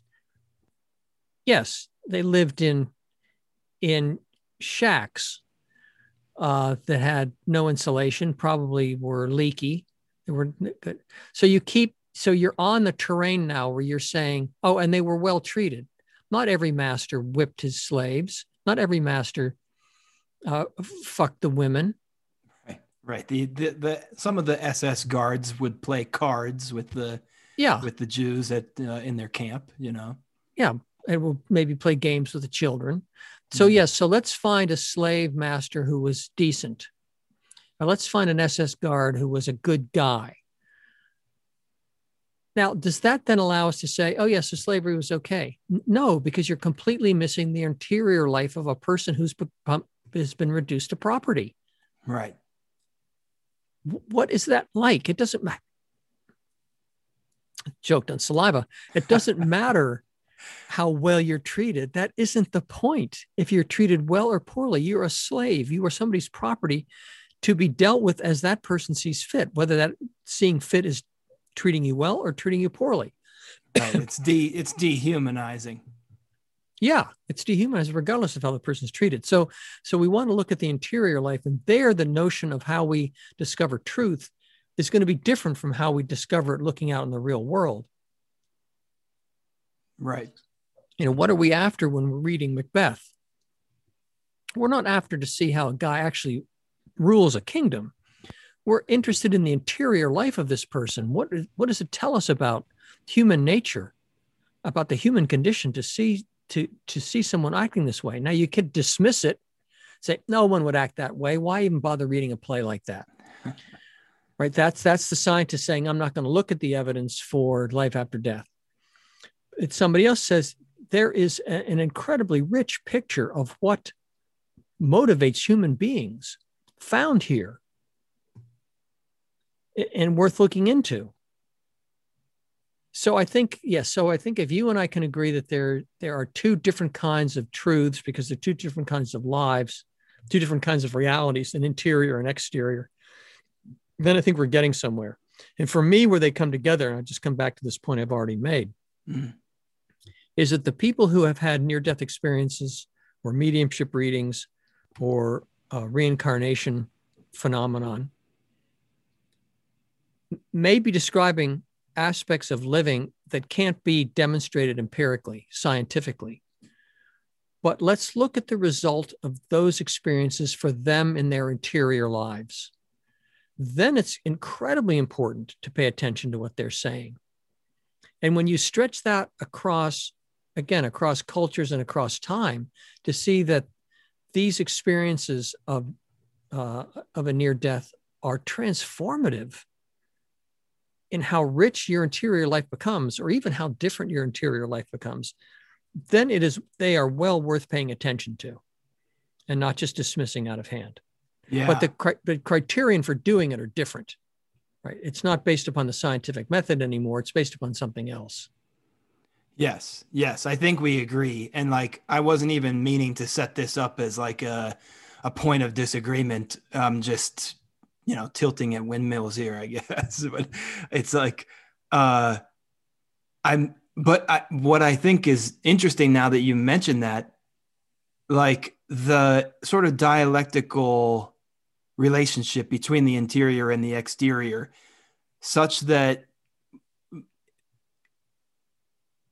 investigating the interior accounts may shed significant light on the exterior phenomena and, vi- and obviously vice versa. So, You, have an example in mind? well, I mean, so I'm thinking analogously, like uh, the way that Pollan, Michael Pollan, uh, sort of arranged and approached his book about psychedelics. He came at it from this very materialist, skeptic position. And then he actually uh, not just sort of studied the empirical evidence and research on psychedelics and things like this, but he also took the psychedelics so that he could have this first person experience. So there's that's an example where you see it united in a single person, I think, that sort of an exterior and interior approach that's attempted to be at least put into conversation with one another, if not um, integrated in some way.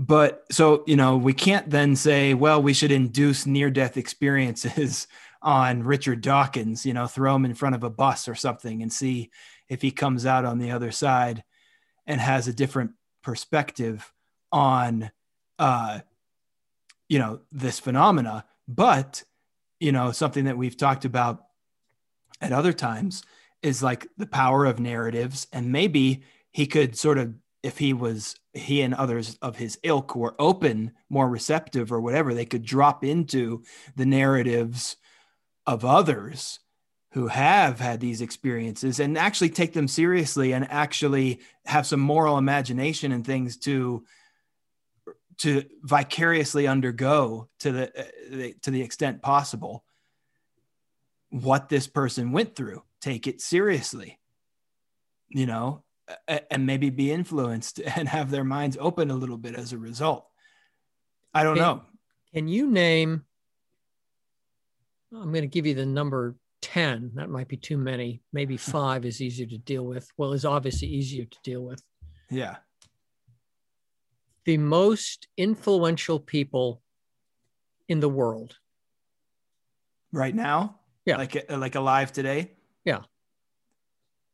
who would i name Yeah. Who would you name? Wow, that's a good question. I mean, I think I I think I would automatically go with the president of the United States as one. Uh necessarily. It depends also how you're on your defining influential. I'm not. I'm just leaving it to you either to define it or not define it. What I need to know why you're asking me this before I can I, give I answers. can't. I can't tell you yet. Oh, that's bullshit. I mean, I could tell you, but I'm not going to. okay. I mean, it doesn't because it's almost irrelevant. You could name uh, five. You could you could say Tom Hanks. Uh-huh. You could say um, Sting. Uh, I'm like Sting. That's ridiculous. um, you know, just so so. Who's the most influential rapper? Who's the most influential actor? Who's the most influential uh, artist, writer, right. political figure? Can, can you name Can you name any of them? I mean, would Dawkins be a, one of the most influential intellectuals? Would uh, yeah. Yeah. I mean, I think Dawkins is certainly in science. He's one of the major science communicators, although he's dropped off a little bit. I think Neil deGrasse Tyson is probably Okay, the most that's a good prominent. Yeah. Okay, Neil deGrasse Tyson, we've got one there. Um, I'm, I'm going to hold aside the president for a moment. You'll know why in a second. What about what about a cultural figure? Would you say a Jay Z? Would Jay Z Oh, be yeah. one? Yeah. Or I mean, LeBron James. I'm trying to think of somebody who who maybe crosses over. You know, he's got they've got the interest in all kinds of things. Yes. And I mean, we could do this. That's part of why I was asking too, is like we could do this for every sort of domain. But yeah, I mean, like uh, musically, certainly in rap, you know, Jay Z, somebody, and they're younger people who are becoming more prominent. Kendrick Lamar, I think, would be a good example. But wor- worldwide, right now, Jay Z is probably bigger than Kendrick. Yeah, Lamar? I think, yeah, globally. Yeah. Okay, so globally, talk globally. So we've got Jay Z, we've got Neil deGrasse Tyson. Um, anybody in the arts you can think of? Uh, visual arts or like a writer. I mean, Writer, visual arts. So, I mean, Stephen. King, who you already mentioned, is still pretty influential. That guy has sold and continues to sell incredible amounts of books. He's got a pretty big Twitter Okay, following. let's say let's say Stephen King. Let, let's throw Beyonce in there with Jay Z just to get some Husband more and women wife in. pair. um maybe whose movies are always box office successes Used to be Will Smith, but I think he's lost. He's faded, his- yeah. yeah. would you say tom cruise or he, he's He still does pretty well, I think. I mean, Tom Hanks is also who you mentioned. okay so let's say we've got those five people Okay. jay-z beyonce uh, tom hanks neil degrasse tyson we had one more there and, and, and dawkins Yes. Okay. And because they're so influential worldwide, we kidnap them and we force them to take a psychedelic Yeah. because we are confident that if we put them in the right set and setting, they're obviously freaked out now. So that the set is going to be a problem because they're they're they've been kidnapped. But we bring in somebody like Marianne Williamson, whom they can recognize and, and maybe even trust. They think she's maybe a little out there, but somebody like that, Oprah, right. Yeah. We bring in good trip Oprah. guide. Yeah. Oprah. Yeah, Oprah, and yeah, people who are who are well regarded and maybe trustworthy. Yeah. And we say to them, here's what's going to happen. We're going to give you this experience where we're going back to our last encounter, where you're going to have a deeper love for the people you cherish. Yeah. And, but we're not, but we're forcing this on them. They're going to do it. It- They can't say, no, I don't want that. They're, they're going to do it because it's more than the hope that they'll have a transformative experience. There, there's a likelihood that they will Right. to open their mind. So we got two scientists, DeGrasse Tyson and Dawkins. We've got two artists, three artists, and Hanks, Beyonce, and Jay Z. Who else do we have in there? Maybe we need somebody. Stephen King. The Stephen King. Yeah. Who Uh, would definitely be able to write a good account of this Yeah. So would you would you support that? as like, it, it takes us back to where we were, where you were saying you have this this political figure like the like President slash King Krishnamurti, who right. who mandates that there will be this festival, there will be this this uh, this showering of psychedelics. Mm, Would you say no? Look, we'll, we'll go an opposite way. We'll have a middle ground. It's not the bottom up. It's not the top down. It's a middle ground where we we will kidnap these people and, and force this on them. Would that be? Would that kidnapping become a justifiable act? uh-huh. it to force them into transformation where their influence would then be uh, in a different direction. Right. Right. And is the thought here then that these people, because of their prominence or whatever, they could influence, uh, you know, people would take them more seriously or whatever? Uh, They they would yes they would be they would be tell telling people to take the experience m- more seriously because we we didn't talk we talked a little bit last encounter about what people would be experiencing. But f- my sense is they'd be experiencing the oneness of all of life. This is the point where we didn't really get into this but we we were assuming it about the health safety and longevity of the planet and the species where people say we are all one we're all one consciousness. There isn't any more than one. There isn't any different from one. You will realize that and you will see that all of humanity is worth loving and cherishing. We completely have to revamp how we're thinking about this planet and our species and how we treat one another. So these influencers are saying this.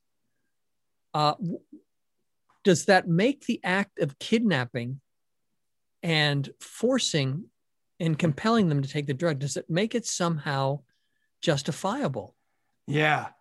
Not Okay. that it's not that it's explainable, Right. but, But it's is it- justifiable. Yes, I get where you're going. So, okay, the this is interesting to me for a couple And, different. and let me just let me just say I, I mentioned it because of what you said about Michael Pollan.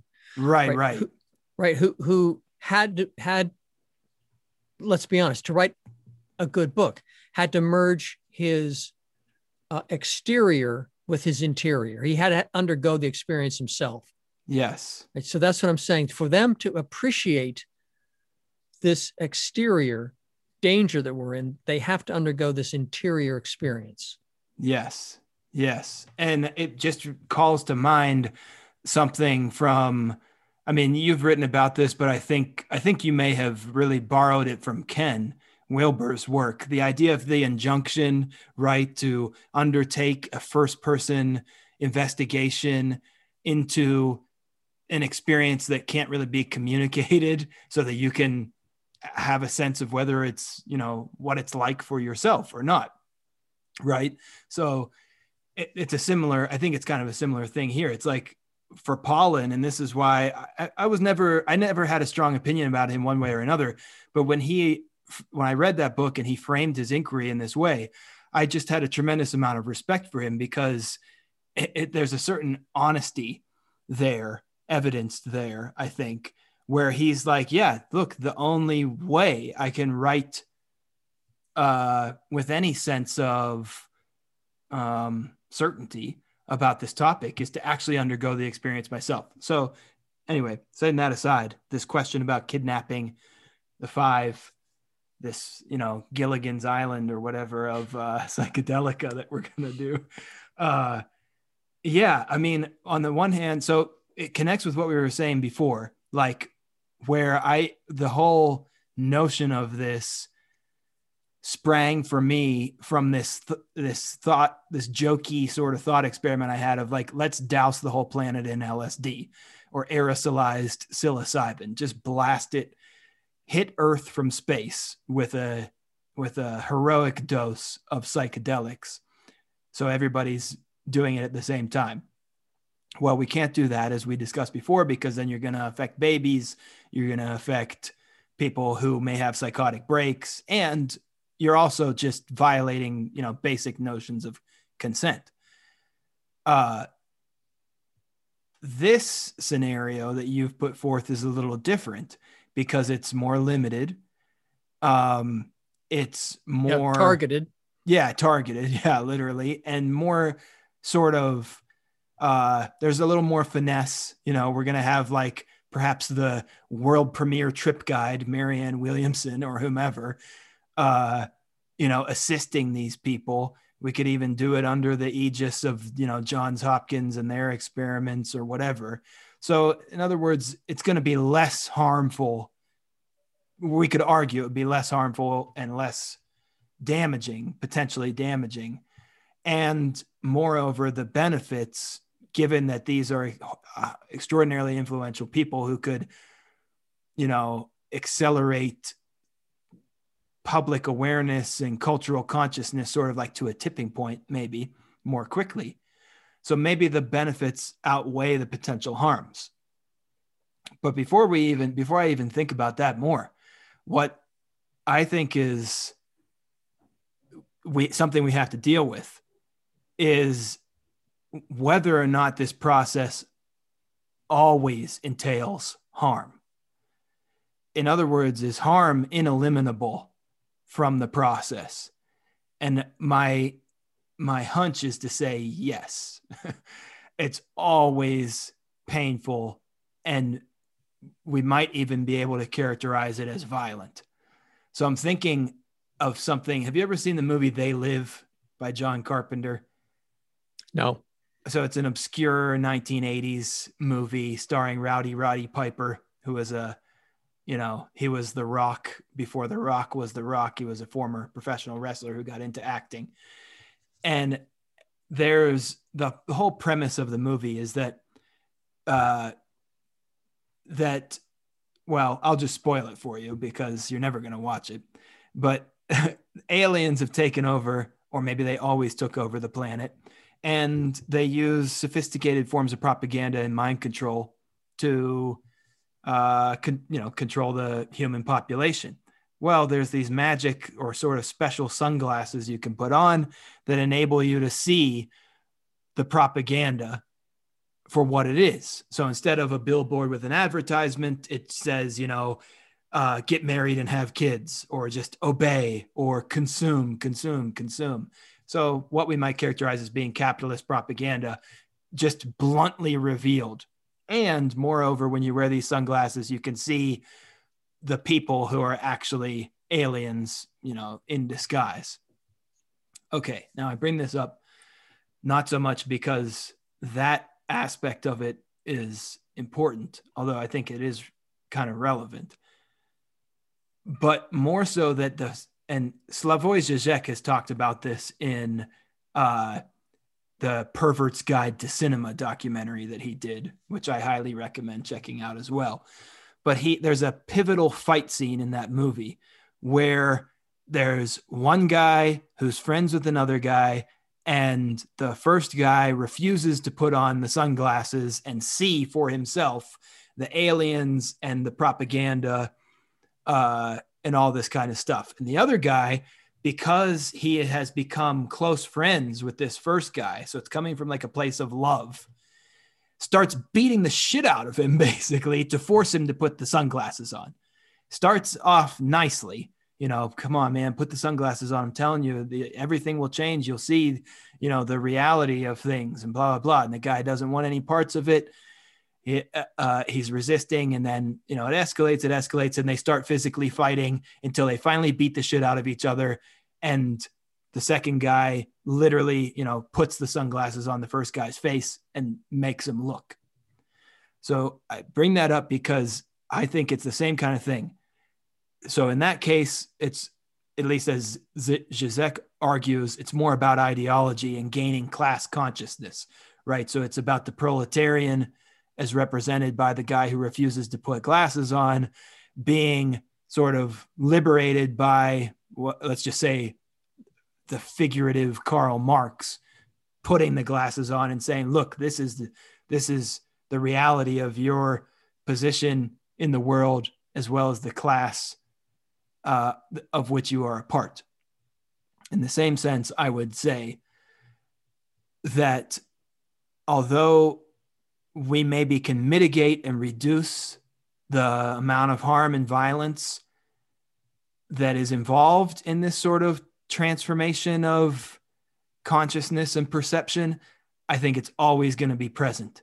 So the question is, you know, how how can we best mitigate and reduce it, and what is the what are the best practices for inflicting that harm and that violence in the appropriate ways so that they you know so that it's it produces the outcome and is also you know not something that drives somebody into like a schizoid break from reality. So i don't know. I guess i could continue but do you have what do you do you have a response to that? Like i'm saying in other words that this group this group of celebrities that we've kidnapped they're going to be harmed. Yes. And I think that it could be justifiable if that is beneath the threshold of harm that you think is necessary at or beneath the amount of harm that you think is necessary. So, in other words, I think harm is necessary, it's ineliminable to this process. Does kidnapping and sort of coercing these people to undergo this experience fall at or below the necessary threshold, well, the kidnapping seems to place it above. But then for me, I would I would maybe try to balance that personal, those personal harms against the collective benefit and say, well, these are rich people. They'll get over it. like they'll they'll recover from this temporary kidnapping where they got to hang out with Jay-Z uh, and they'll be just fine and so it's worth it. I guess yeah. that's my thought. Yeah. Uh, well, I think you're you're right about the harm. just just from the get-go we can see it. We're kidnapping people obviously taking them against their will. And we are imposing on them the ingesting of a drug again against their will. If what we think is accurate the outcome of the experience will be according to what we know from the results of these experiments will be salutary, but th- the process itself won't be. So we've got three kinds of harm. The kidnapping, a violation of, of rights and autonomy, the uh, compulsion to take the drug, violation of rights and autonomy, and the experience while on the drug, which is, is not there isn't any way it can only be good. Right. I think I told you when I was I had applied to be a subject in a in a psilocybin experiment at Johns Hopkins.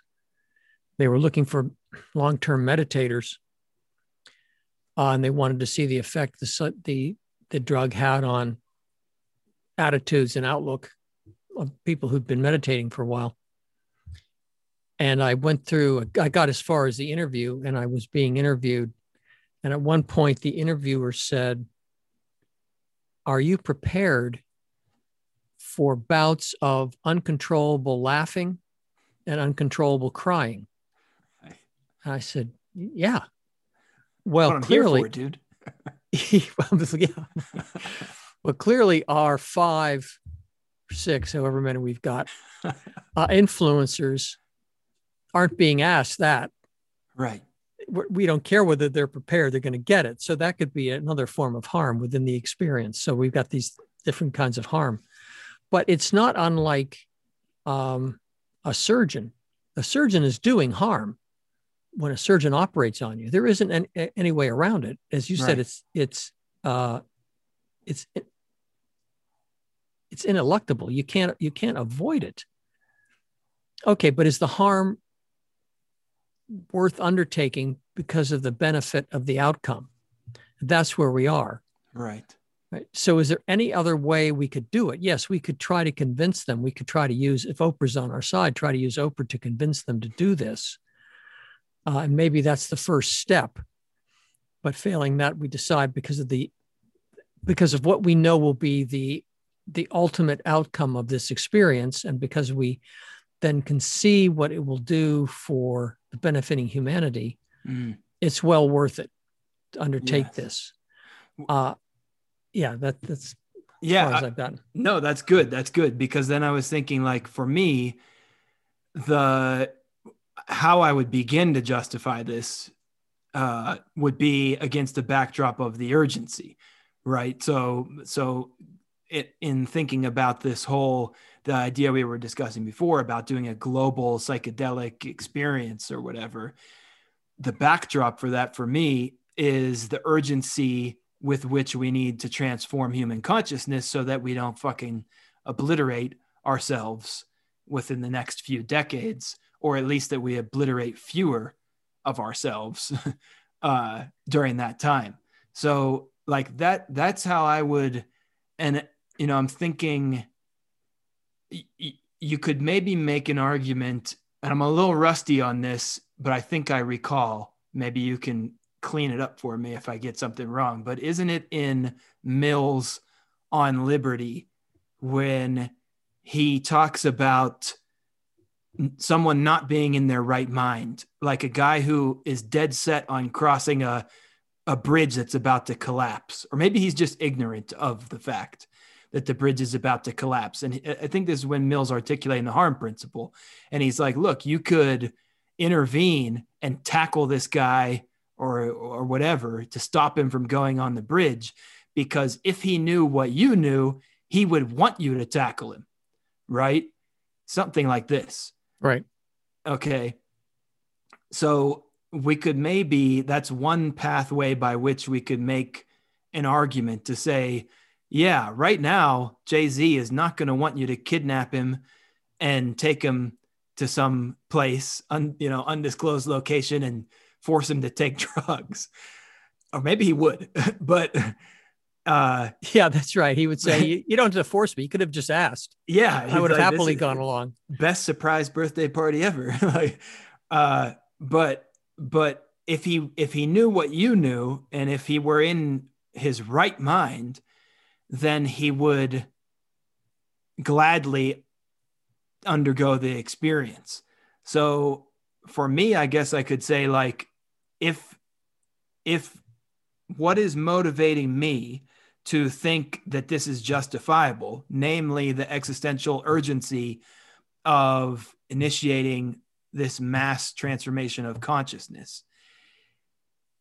If I can get others to see that that is the case, then they too will agree, yeah, you know, we should do this because it's necessary. In other words, they could, but I mean, this is, you know, this is presupposing a lot, obviously, and putting it's necessarily putting yourself into the position of I know better than you, you know, that, but that's the whole, that's the whole premise of the, Right. and so Right. that's a positive claim that I that we would make and not shy away from, right? We do know better. Uh and it's not so much that we don't know or that we know better, it's that you don't yet know better yourself, although you can in just a few minutes if you take this or whatever. Right. Well, But- this I, I can't remember actually why I introduced this, what the context was for introducing this idea, but but it's it's significant because you're not going to stop if it's effective. Why would you stop with five? Why wouldn't you keep going Right. with these influencers? Because the hope is that at some point you don't have to kidnap and force them any longer that their influence is so significant that people are now clamoring for this experience right uh, and so you'd want to have some endpoint to it but this notion that uh, i know better than you do is unsettling because just of the of the rampant paternalism that's built into it yes. so it's different from saying, I know more than you know. You're saying, I know better than you what you need to do. So then you say, okay, well, then if it's the I know more, it's like Mill with a man on the bridge. If you know more, share with me what you know that's more than what I know. And at that point, if I still want to go across the bridge. I think this is part of Mill's argument. Mill said he can be convinced that let the man go. Right. Okay, so in the same scenario, you'd be saying to Neil deGrasse Tyson, here's what I know. You understand on an intellectual level the precarity of the planet and the species at this moment. But I'm not convinced that you feel it. You know it, but you don't feel it because I don't see you in your life doing lots of things to help further the health of the species and the planet. Right. And mo- perhaps most simply, you're not saying And you're, not, s- talking. Yeah, yeah, you're that's not one of speaking the right truth, you know. yeah, that's one of the things you're not talking about. It. Yeah. It's got to be talked about. So I think it's important for you to feel it, and I can help. I can help you feel it. Now at that point, the hope is he would go, "All right, what do you have in mind?" right. Uh, or he'd say, "Keep away from me, you lunatic. I don't want to feel that." If he says no, says no, do we then say, "I'm sorry, it's no longer your choice. right. We gave you the choice, but now it's not." So is that is that the the acceptable, justifiable uh, stages where you say you know more, you give him the more, he still says no, and then you say, "But I know better." Not I know better. I I- not I know better for you, although I think that's part of it. But I know better for the planet Mm. and the species what has to be done. Yeah. I guess this brings us back to the mandate from President Krishnamurti that there will be these festivals and you will attend. Yes. But there can also be varying levels to it. Like, if we stick with the festival thing, like I, I, my initial thought, because you raised this whole kidnapping scenario, not Right. me. Sorry. no, that's fine. I'm just saying my, I, I do, bec- and that's you know that's why when I did originally bring this up, I was rooting it in like your discussion of you know helping to cultivate autonomy in students in a classroom and the role of the teacher and whether it's justifiable to sort of impose that kind of development et cetera et cetera because that is a, the whole idea of coercion here is like very problematic on multiple levels i think and i want to sidestep it at, at- to the extent possible. So I think there could be like levels of persuasion and attempts to influence that ultimately stop short of coercion. And if we stick with the the example of the bridge from Mill, it's like once I am satisfied that the person is adequately informed of the reality of the bridge being about to collapse or you know whatever it may be then it's at that point that you let the person go and you stop and you don't coerce them. The only time i would coerce the only time i would say otherwise i guess would be is if there's just not enough time to adequately inform them which arguably you could say there's not enough time the ecological crisis to adequately inform everyone such that they would voluntarily undergo this. Like it's just such a deep you could spend a lifetime trying to inform one person of this Yeah. you know and not succeed so it, it like there is that concern but i guess just to add something else to this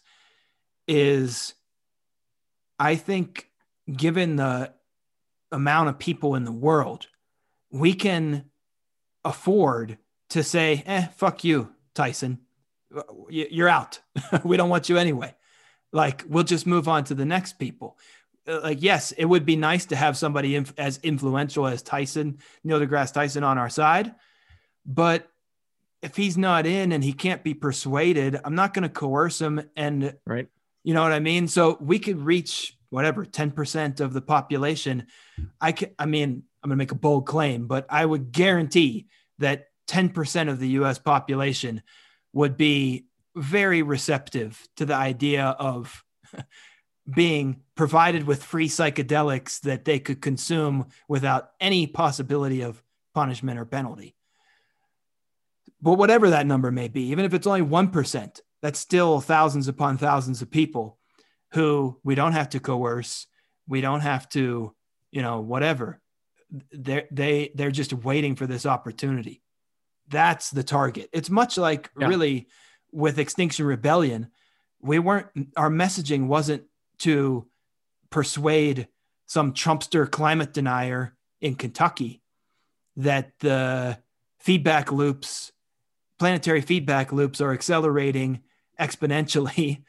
And therefore, our personal, the chronology of our personal lives is intersecting with the chronology of deep time, planetary history, such that we're now living through, you know, a fulcrum point like ourselves Yeah. in planetary history uh you know that that's we're in we're aiming at the people who are ready to hear that message you Well, know. the, the 10% is important. We talked last encounter about the study that I had read done by social psychologists, I think, I'm not sure, um, showing that if you can get 10% of a population to accept a belief and are, that 10% is willing to to um, militate on behalf of that belief that the the change in others the 90% is like a like a fire now sweeping across Oregon.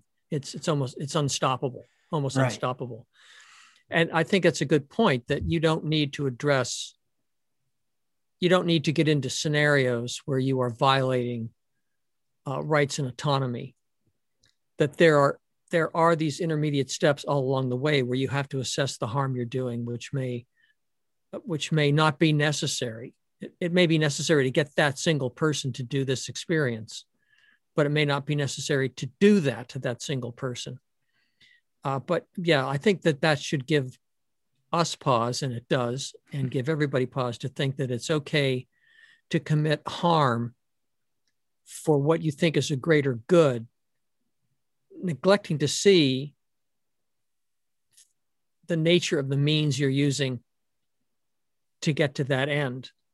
Mm. And so I think the way you looked at it and brought it to the 10% is a way, a good way of diffusing this notion that if we just kidnap the most important people in the world and put them through this experience, it'd be well worth the violations.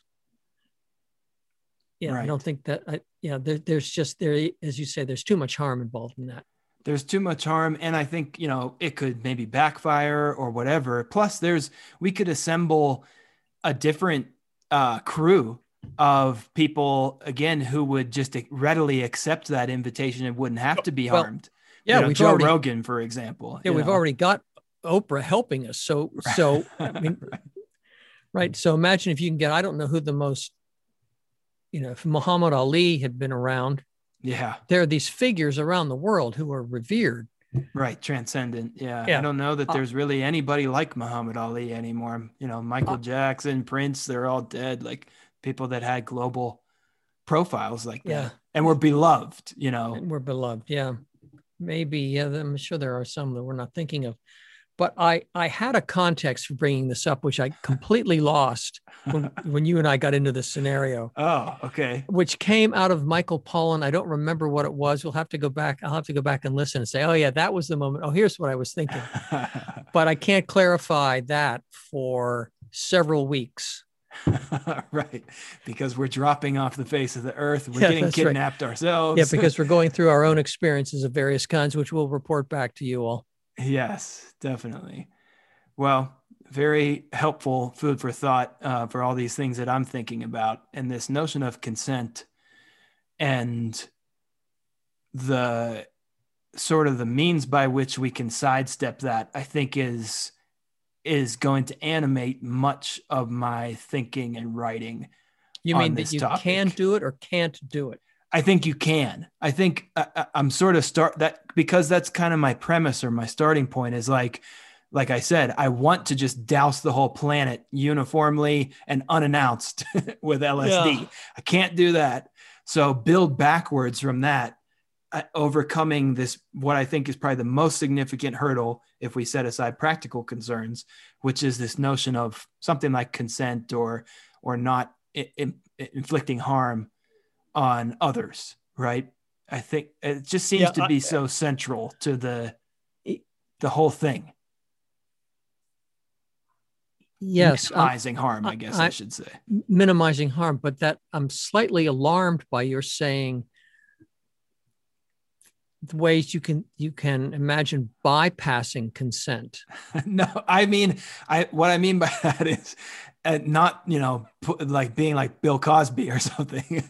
I mean making it a rendering it a non-issue because we, instead we recruit volunteers, informed volunteers. Right. Okay. Because I was going to no- say it Yeah. for me. That's that's the starting place. Yes. If if I if I value autonomy, then I have to value consent because autonomy rests on the notion of self determination, self authorship of our lives.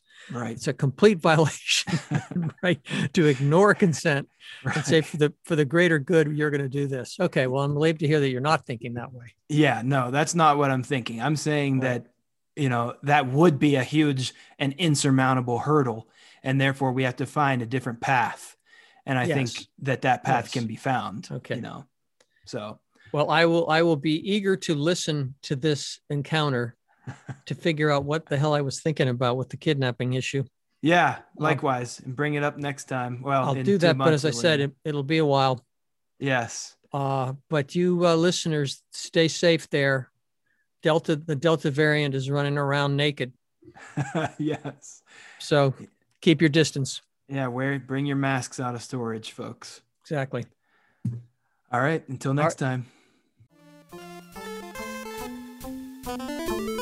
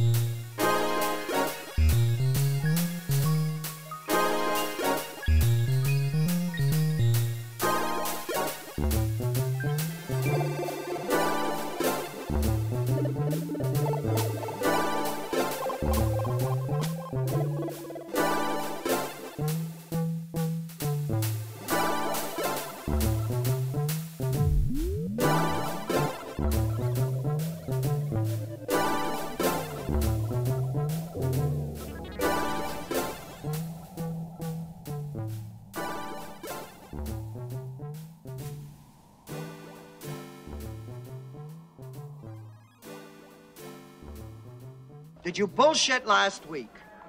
No. Did you try to bullshit last week?